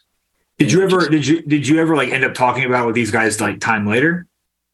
Not really. I, I, I went to see when I lived in Ohio. I went to see uh, Acacia Strain was on that Hatebreed um, Satisfaction tour. Yes. So I went down, but we talked about superficial stuff like, "Hey, how are things going? You doing Yeah, good?" didn't, didn't get into the weeds with it. Sure. No, but I, I he did that hard lore podcast, Colin and, and Bo's podcast. Yes. Colin Bose. And he never does inter uh, podcasts and shit, not long form shit. He'll do like uh, written interviews where he talks shit. Um, but he talked about that accident in, in like graphic detail. It was the first time I really thought about it since then. It made me pretty emotional Right. because Well- because it had gone like when because uh, like I don't think there were hard feelings. I don't think he you know he understood I felt bad. Um, I didn't know that that was uh, necessarily understood. It made me really emotional watching that. I love Vincent. He's a he's a great guy. Oh, I've, only, I've never met the guy, but I've only heard good things. And and you know, and it's the kind of thing where it's like I'm sure they were worried about you. You know, like I, you know, it, it's like two van accidents. Like I'm sure they're worried about you. Yeah, but Um, there was so much business shit wrapped up in it too. Yeah. that it, it, it was just so complicated. It was hard to separate, you know, personal shit from business shit and uh, business relationships from personal relationships. Because Vincent was my employer, but he was and is also my friend. Exactly. So it was, it was a lot of complex shit. And, and I think all of us didn't realize how traumatized we were by it. Sure. I mean, cause, especially because you don't have time to kind of sit in it because they're like, "Hey, we got to get back on the road and get going." You know, so it's like it, you don't have time to kind of be like, "Oh, fuck, that was like a near death experience." Yeah. Well, I remember Vincent getting out of the van saying, I can't do this. This is, this is over. Yeah. Fuck. So you know, you don't get asked to go back on the next one. What? What did you just kind of stay working at the venues? No, because I was uh, convinced that Scott Lee was fucking me over and that he was Ah, that they had some cabal against me. I and I'm you. uh I'm very steadfast and stubborn. sure. So I was just like, you're not my friend. So I just stopped talking to him. So I didn't work there. What did what did you end up doing? I don't I don't remember to be honest. Hmm. So Maybe I did work there, but just didn't talk to him. Gotcha. That's probably more likely. You said that. Uh, well, I mean, you. There's two kind of routes I want to kind of want to approach here. So you, you said you eventually moved to Ohio. You- Um, you sure this has been going for a minute? no, no, it's fine. We, we, we're gonna we're gonna get right up to right up to today. Uh, It's, All right. it's- we're We're getting there. We're, we're getting there. We're closing in on it. So it, it's you end up going to Ohio, but you also talk about how you, like, you met Colin and Taylor, and I know that you would eventually do a band with them. Um, Yeah. So I guess question one is when do you end up going to Ohio? And question two, when does when does the ideas for Eyes of the Lord begin? Um, I don't know. I know you. I listened to it. You had Taylor and Colin on, Yes. and they're sober people who haven't been punched in the face and OD'd a bunch, so they have better memories than me. But I know probably. they said.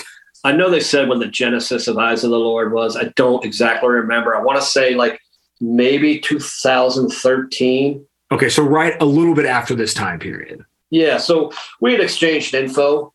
Mhm. So Taylor had my email and, and phone number, and I can't remember if it was through text or email, but he would send me. He was obsessed with Troy Core stuff. Um, I talked to Taylor more than Colin, um, and he would email me like, uh, "Do you have any unreleased Hundred Demons stuff? Do you have any Troy Okay. Core stuff I never heard?" And I would give. I would tell him about Troy Core bands. Oh, Uh, sure. I'm sure he's a student. Absolutely. Yeah. Um, some he knew, some he didn't. So he was eager for that. But he kept asking me for like unreleased push button or hundred demon stuff. Right.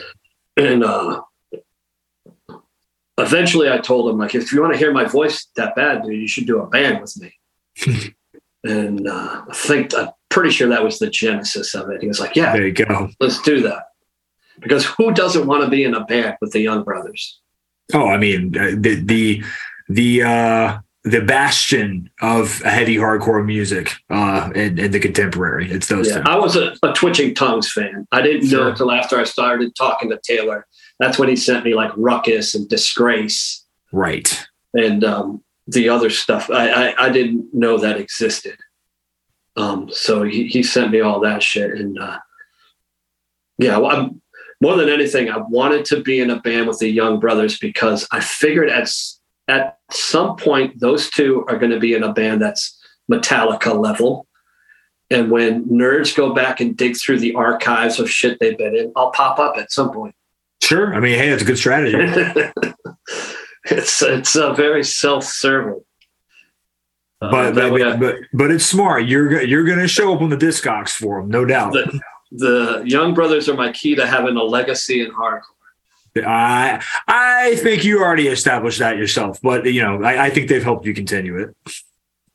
Um, so I quit that band probably five or six times before the first record came out. Why, was that?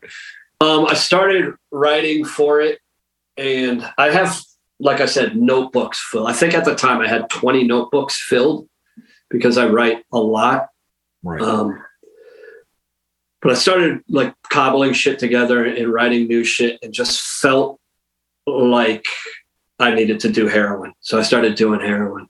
Oh damn. So so so you relapse again like what? 2000 is this like 14, 15? Yeah, somewhere around there. Somewhere in there. Oh, I'm sorry, Yeah. man. just just off and on here and there. And um so that that made me nervous and I, I'd quit.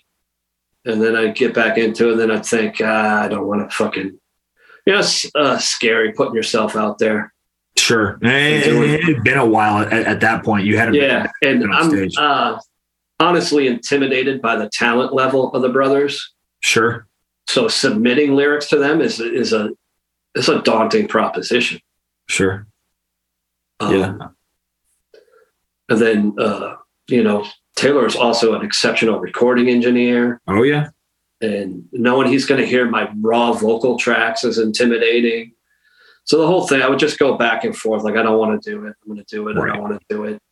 And then uh, they'd cut off my disability, and I got offered a job in Ohio. So Okay.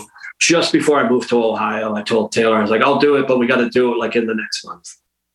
Okay. So after like three years or something, it came down to a rush job in a month, and I went to uh, this kid in, in Western Masses. Like, I wouldn't even call it a studio. He had some recording equipment in his basement. The, uh, John Gamble, who uh, was in Swear to God, Oh, but I say that name is really familiar. Yeah. Okay. yeah, I think he wrote all the Swear to God stuff. Got it. Um, so he recorded the vocals for it, and uh, that's the first EP that Call It War EP. Got it. Okay. So you you end up doing that in what 2016, 17? I think I recorded it in 2016. I think Justin put by the time Justin put it out it was early 2017. That sounds about right. Because our first show, thanks to Joseph Hardcore, Ah, is yes. This is Hardcore. Whose first band's or whose band's first show is This is Hardcore, and not even Yeah. playing first. I think we played like third or fourth. There you go, man. There you go. Love to see it. Thank you, Joe Hardcore. Thank you, Joe Hardcore. Um, so uh you know, you you do this. It's like, you know, like like how how did you feel about, you know, getting back out there and doing this band and kind of like people receiving you in this capacity? The first show was uh, the best show that man played. Killer. It's it's online Yep. thanks to my nemesis. Uh Mr. Mr. Sunny Singh, yeah. Yes, does excellent work, outstanding work. It's, does. It's uh, you cannot knock his work. No, High high quality. it is. Dude knows what he's fucking doing. Um, but that was a good show.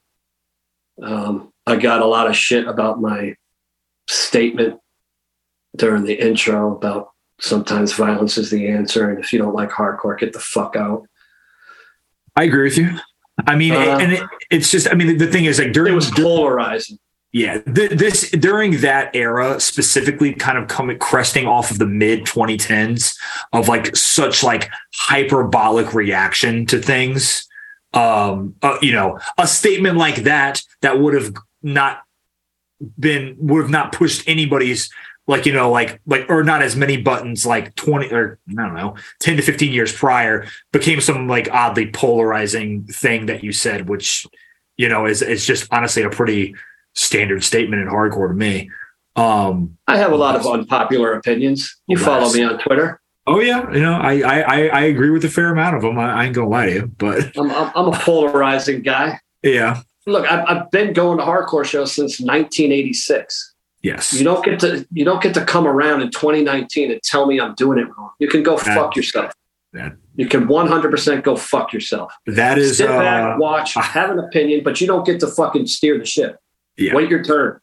That is that is absolutely. I mean, like that is something that people need to hear, digest, listen, and and and sit with. It's like you know, you are a person that has crafted, uh, you know, like the the the the, the roads that have that have led people to be able to to let's let's say to drive on, so to speak, these days. I, I, I didn't invent hardcore. I stand on the shoulders of, of the people before me. And Sure, if you're coming around in 2019, you're doing the same fucking thing. So exactly, exactly. I, look, I'm not going to go to a country show and tell people they shouldn't wear cowboy boots and line dance. Yeah, I, exactly. That's I mean, what they do there. Yes, that's that, that's what it is. If you don't like the way hardcore goes, then maybe it's not for you. Maybe it's not for you. Uh, Hardcore's welcome. Or stand in the back. Yeah, I mean, hardcore's welcome to anybody, but it's not for everybody. You know, I stand in the back these say. days. I don't want people fucking smashing into me. I'm 56 years old. I'm fragile. Like, I got very and, few teeth left. And and that's the thing is like, bro. I mean, it's it's like you know, if you don't want to experience the harsher aspects of uh of the participation, then don't go to don't go to the part of the room where they are. You know, it's it's, it's that simple. yeah, so I Um, moved to I moved to Toledo. And what, what work were you doing there? I was uh, painting, Gotcha, gotcha. painting houses, Uh, exterior, interior. interior. Okay. Okay. I, I was in a band with somebody that, that that did that as well. Um, did you do any like wallpapering or was it all paper or were all painting? Just painting. Just painting. Gotcha. And uh, Taylor was very busy. You know, we planned on doing a second record, but Taylor is in I don't know four or five thousand bands. Yeah, very plus many. records and uh, an additional thousand bands. Uh, Nails was going very strong at the time. That that was his yes. priority because mm-hmm. that's what paid his bills. Yep. And um, so he said when he would, would have a break, you know, he would write the next record and then that comes out in like a couple years later i want to say 2019 yeah i quit a few times in between then of course and uh it, it, was so like i said uh bloodbath push button and 100 demons i was very involved in the writing process taylor works a very different way taylor sends me a complete yeah. song and then i uh you know, I fit lyrics to it. There's no, can you shorten this by two? The answer is no.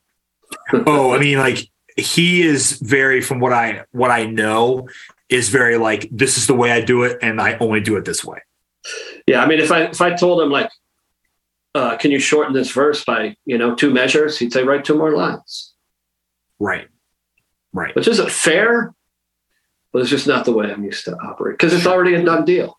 Yeah. Um, so I have, you know, tons of lyrics and I send him, you know, some lyrics. and I put together, I want to say about, I think there's 10 songs on that record, maybe 11. I believe so. Yeah. Somewhere, somewhere around there. And I, uh, I put together, I think, three of them. And okay. then um, my brother suddenly and unexpectedly passes away. Oh and I become a, a, fucking train wreck and quit the band and tell them I can't do it. You know, I just sure. it seems so fucking unimportant now. Oh, I mean, like you know, it's like you like lose a family member like that, like you know, absolutely. Um, you know, it, it, it's it's that's that's a huge, you know, I mean, it's like I, I know that you you and your brother had like you know, like you said you hadn't, you know, he like kind of like skipped town, not skipped town, but like left home when you were young and everything. But still, like that's that's your flesh and blood. Oh no, he moved the town over. I would go over to his house because. oh, for real? Okay, I didn't know. I thought like he had kind of like like skipped out and you hadn't really seen no, him since you were no. a kid. No, okay. he he moved in with a woman in the in the projects, a, a town over. Okay. Um, my brother was uh, the opposite of me, like really kind, empathetic, sweet um, nonviolent, right? Uh, and kind of kind of simple. Like he took the small bus to school, went to a different school than me. Sure. Uh, special ed. Gotcha. Okay. And when I worked for Acacia Strain, he had a a massive stroke that left mm. him paralyzed on uh, the left side of his body, left him in a wheelchair, bedridden. And he was left handed, so he had to relearn everything because it paralyzed yeah. the, the side he knew how to use and um, we did a, a, benefit to try to get him a good wheelchair because they wanted him to be in, you know, a regular wheelchair and, and pull himself along with one foot and is paralyzed with the other leg. Yeah, you know, like people who pull themselves along with their feet because he couldn't. Yeah, I, I have seen it for sure. Couldn't for roll sure. with his hands because he only had one arm that worked. Oh, so he would, it, yeah, wouldn't have worked that way. Okay. So I wanted to buy him an electric wheelchair. I've never asked anything of the hardcore scene. So I decided to ask 100 Demons um, if they would play a benefit show so I could get my brother an electric wheelchair. Right. And Riche and Pete instantly said yes. Oh, of course. Uh, Pale Horse said yes. COA. Oh, sick. And then it became a show that people wanted to be on because it was a good lineup. So a couple other yeah. bands offered to play. And um, I think we were charging $20 at the door And people were paying with hundred dollar bills and saying, "Oh yeah." Yeah, I mean, it's at just... the end of the night when I, uh, me and Scott counted out the money, I was crying because it was, it was uh, overwhelming. Yeah, it's a it's a beautiful thing. You know, pe- people do want to help their own. You know, they, they want to. If you are an ingrained part of the community, then the, the community will, you know, be there for you when it is, you know, when you know when you need them. Yeah. So that was, I think, 2011. Okay. So he had that stroke, and then 2018. Okay. A couple so days he, before Christmas. He, he passes then.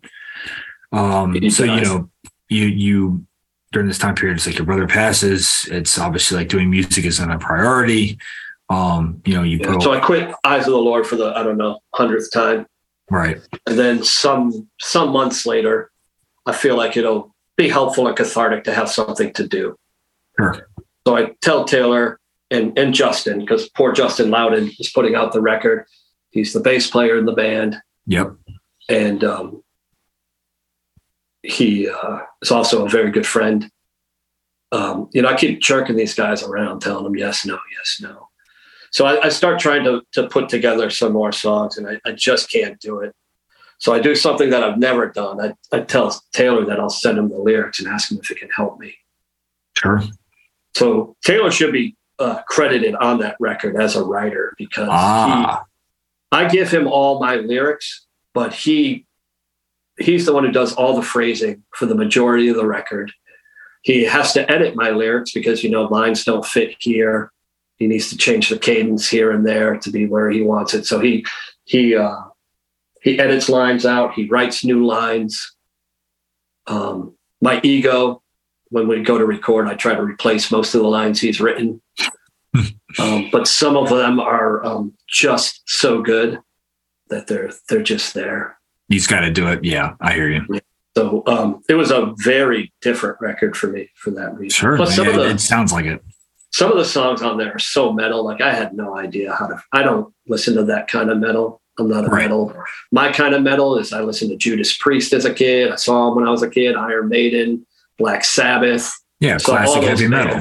Yeah. when I was a kid.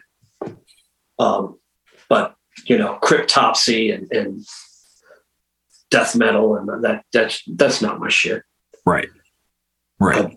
His new band, Dead Body, super talented.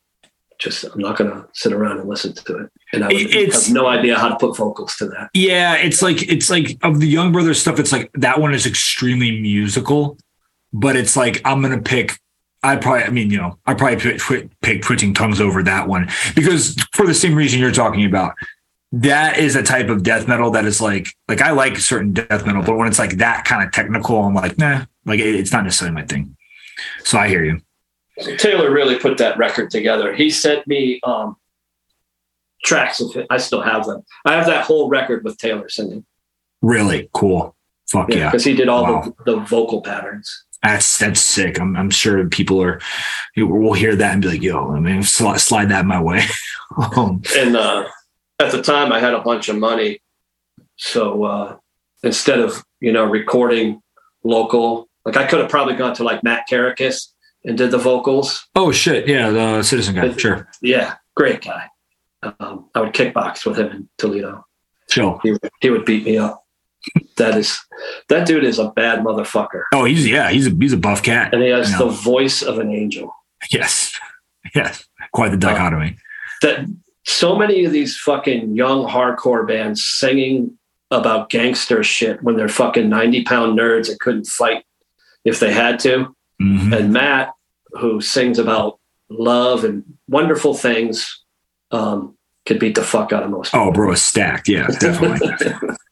Not just outlift you, he could kick the shit out of you, but he Mhm. wouldn't because he's a nice guy. he's a nice guy. Um, but I, I decided I wanted to to record with Taylor Mm, So- okay, for one we could hang out and so that um I was just having a tough time with it all and he would be able to help me get through it. sure. And you're there in person, you know, especially with how much like hand he had and like helping with the writing process. It'll probably be easier for him to be in the same vicinity as you to work with it. Yeah, I get you. A nice vacation to the valley. Mhm. So I went out to LA for like a week and uh I uh I hate almost everything I write, you know, like the day after I write it. Sure. So I was just constantly rewriting shit. The day we went to, he was going to bring me to the airport to fly back. I had rewritten some lines and we fucking redid some lines before I went to the airport. Last minute. Yeah. And so you know you you you know you you finish up that record and and that comes out um 2019 if i remember correctly Yeah. and uh you know you, you i know you guys play some shows you know you know off of that one and, and everything but i want to say relatively soon after that like you know i mean as you have set a precedent you've quit that band a few times i i want to say that you end up stopping once again Yeah, that was the plan. I told him I would. Uh, uh, he he had really wanted to play some shows. I didn't want to play some shows. I wanted to play um, This Is Hardcore again because I was already going to be there for 100 Demons. Right. Oh, yes. That was a mistake because I was uh, so focused on the 100 Demons set and so um, uh, concerned about getting that right that I, I, I gave Eyes of the Lord um, not enough attention and it showed in, Hard to in balance. my performance. Yeah.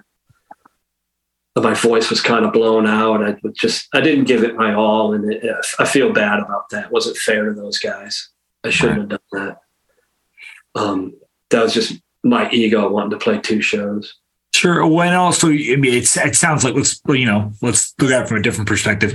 You're trying to be strategic. You're already going to be there. It's already like a, a premier hardcore thing to play. Joe will put you on. Why not give it a shot? But Yeah. I understand your perspective as well. So then he uh, he set up these like we would play a run of East Coast shows and then a Mhm. run of West Coast shows, and that would be my last show. Right. Right. So, you know, that that that stops. And and I know somewhere in there you you were in you were, you know, painting in, in Ohio. And, you know, after Eyes of the Lord stops, I know you end up going to Florida Yeah, yeah, and you're you're back to doing like uh tour work again, correct? Yeah. I just uh, drove a, a band in a bandwagon. Mm-hmm. I went and got my CDL and my bus endorsement. Very sick. So I'm waiting to get hired from a bus company uh, that a couple of friends of mine work for. And uh, I talked to one of the guys from the company. He tells me I'm at the top of the list, uh, but they're in the middle of moving their building and, and buying new buses and a bunch of shit. I haven't heard from them. Trying not to bother them. Sure. Sure. So hopefully that'll happen. In the meantime, I, I went out with some band from Argentina, drove them for a couple weeks. How was that? Uh, it was weird. Hadn't been on tour in a while. Yeah. Um, and uh, they also shouldn't have been in a bandwagon. They're Uh, playing playing rooms that you or I could play. sure. Okay. So I know what the flights from Argentina. I was CC'd on the uh, the uh, the invoice for the bandwagon, so I know what that costs. I know what I got paid. Like they spent a ton of money to tour the U.S. Well, yeah, sometimes it happens like that. Anytime it wasn't an overnight drive, they got four hotel rooms. Whoa. Okay. Like one for every member. No, there was like uh, full bandwagon, nine people in there. Oh, okay. Well, even two still. people per room. Sure. Yikes. Woof. But you sh- uh, you, they could have done it in a van and trailer. I could have rented Taylor's van and trailer He had been fine. and driven them. And what they they could have got me a room every night, get five rooms, and you would still save money. Damn. Yeah. Well, it's, uh, some people got to learn the hard way.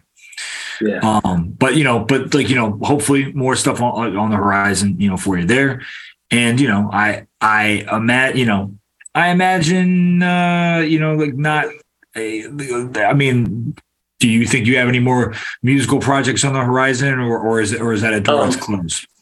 So I've been asked by a few bands to do like guest spots, Sure. and I've said no Right. uh, because the first one that asked me was a, a close friend. when I told him no, I couldn't tell somebody else yes. Right. Right. I hear you. I hear you. Um, but I was talking with a friend of mine the other day, um, the drummer from Missing Link, Paul, he used to be in Mhm. Recon. And we have a mutual friend. I don't want to say who because I don't know if this is going to happen. Sure. But this dude is in a, a bunch of bands that you would probably know, and he's super talented. Um, and I mentioned to Paul, I was like, I would, I would do a band with him because, for one, I know he he would not be able to play shows because I don't want to play shows. I would just want to, Just you know, record. yeah, put something out for fun. Sure. You know, three or four songs. So he Yeah, asked me, he asked me what style I would want to do, and uh, he texted that dude and he said he would start writing shit. So Well, there we go. So so we have a, a potential Bruce project on the horizon. yeah, Spotify only. Yeah, hey, that's uh, you know what? That's and in this day and age, that's almost all you need. Yeah, Um, to a hardcore band. The only hardcore band I did was my first band. Everything else has been kind of metalcore. yeah, that's right. Okay, so some some a little more straightforward. I hear you. Well, I mean, brother, that takes us to to right now, and uh, you know, honestly, I, I think for the the the lows that you've experienced, it, it, it, sounds like you've gotten yourself to a place of of of stability and, and, and peace, and it, it's you know that that's a beautiful thing to see. Thank you. There's highs in there too. I just, you know. Oh yeah, I mean, you've you've you've done some. You know, it's like I I tell people, you know, this uh, like playing music sometimes that you know feel down about you know whatever and what have you, and I tell them like, you know, you've probably done more things in your life than the average person will ever do in their life. You've probably been more places and traveled all around and done all these things, and some people don't even leave the state that they're born and let alone you know maybe even the town. So it's it's like it it's like you know you've done some really cool stuff. You've influenced uh, uh, hundreds, if not thousands, of people. You know, probably thousands of people. Uh, you know, and uh, that's that's awesome. And you and, and you do have a legacy, and uh, it's um, I'm happy just that through your journey that you're currently seemingly in a good place. I appreciate that, Bruce. Thank you so much for coming on, man. It's been a pleasure. Thank you. Everyone, if you enjoy this podcast and want to support us, uh, please subscribe to our Patreon at Uh, www.patreon.com slash forum of passion. Until next time, everybody, stay safe.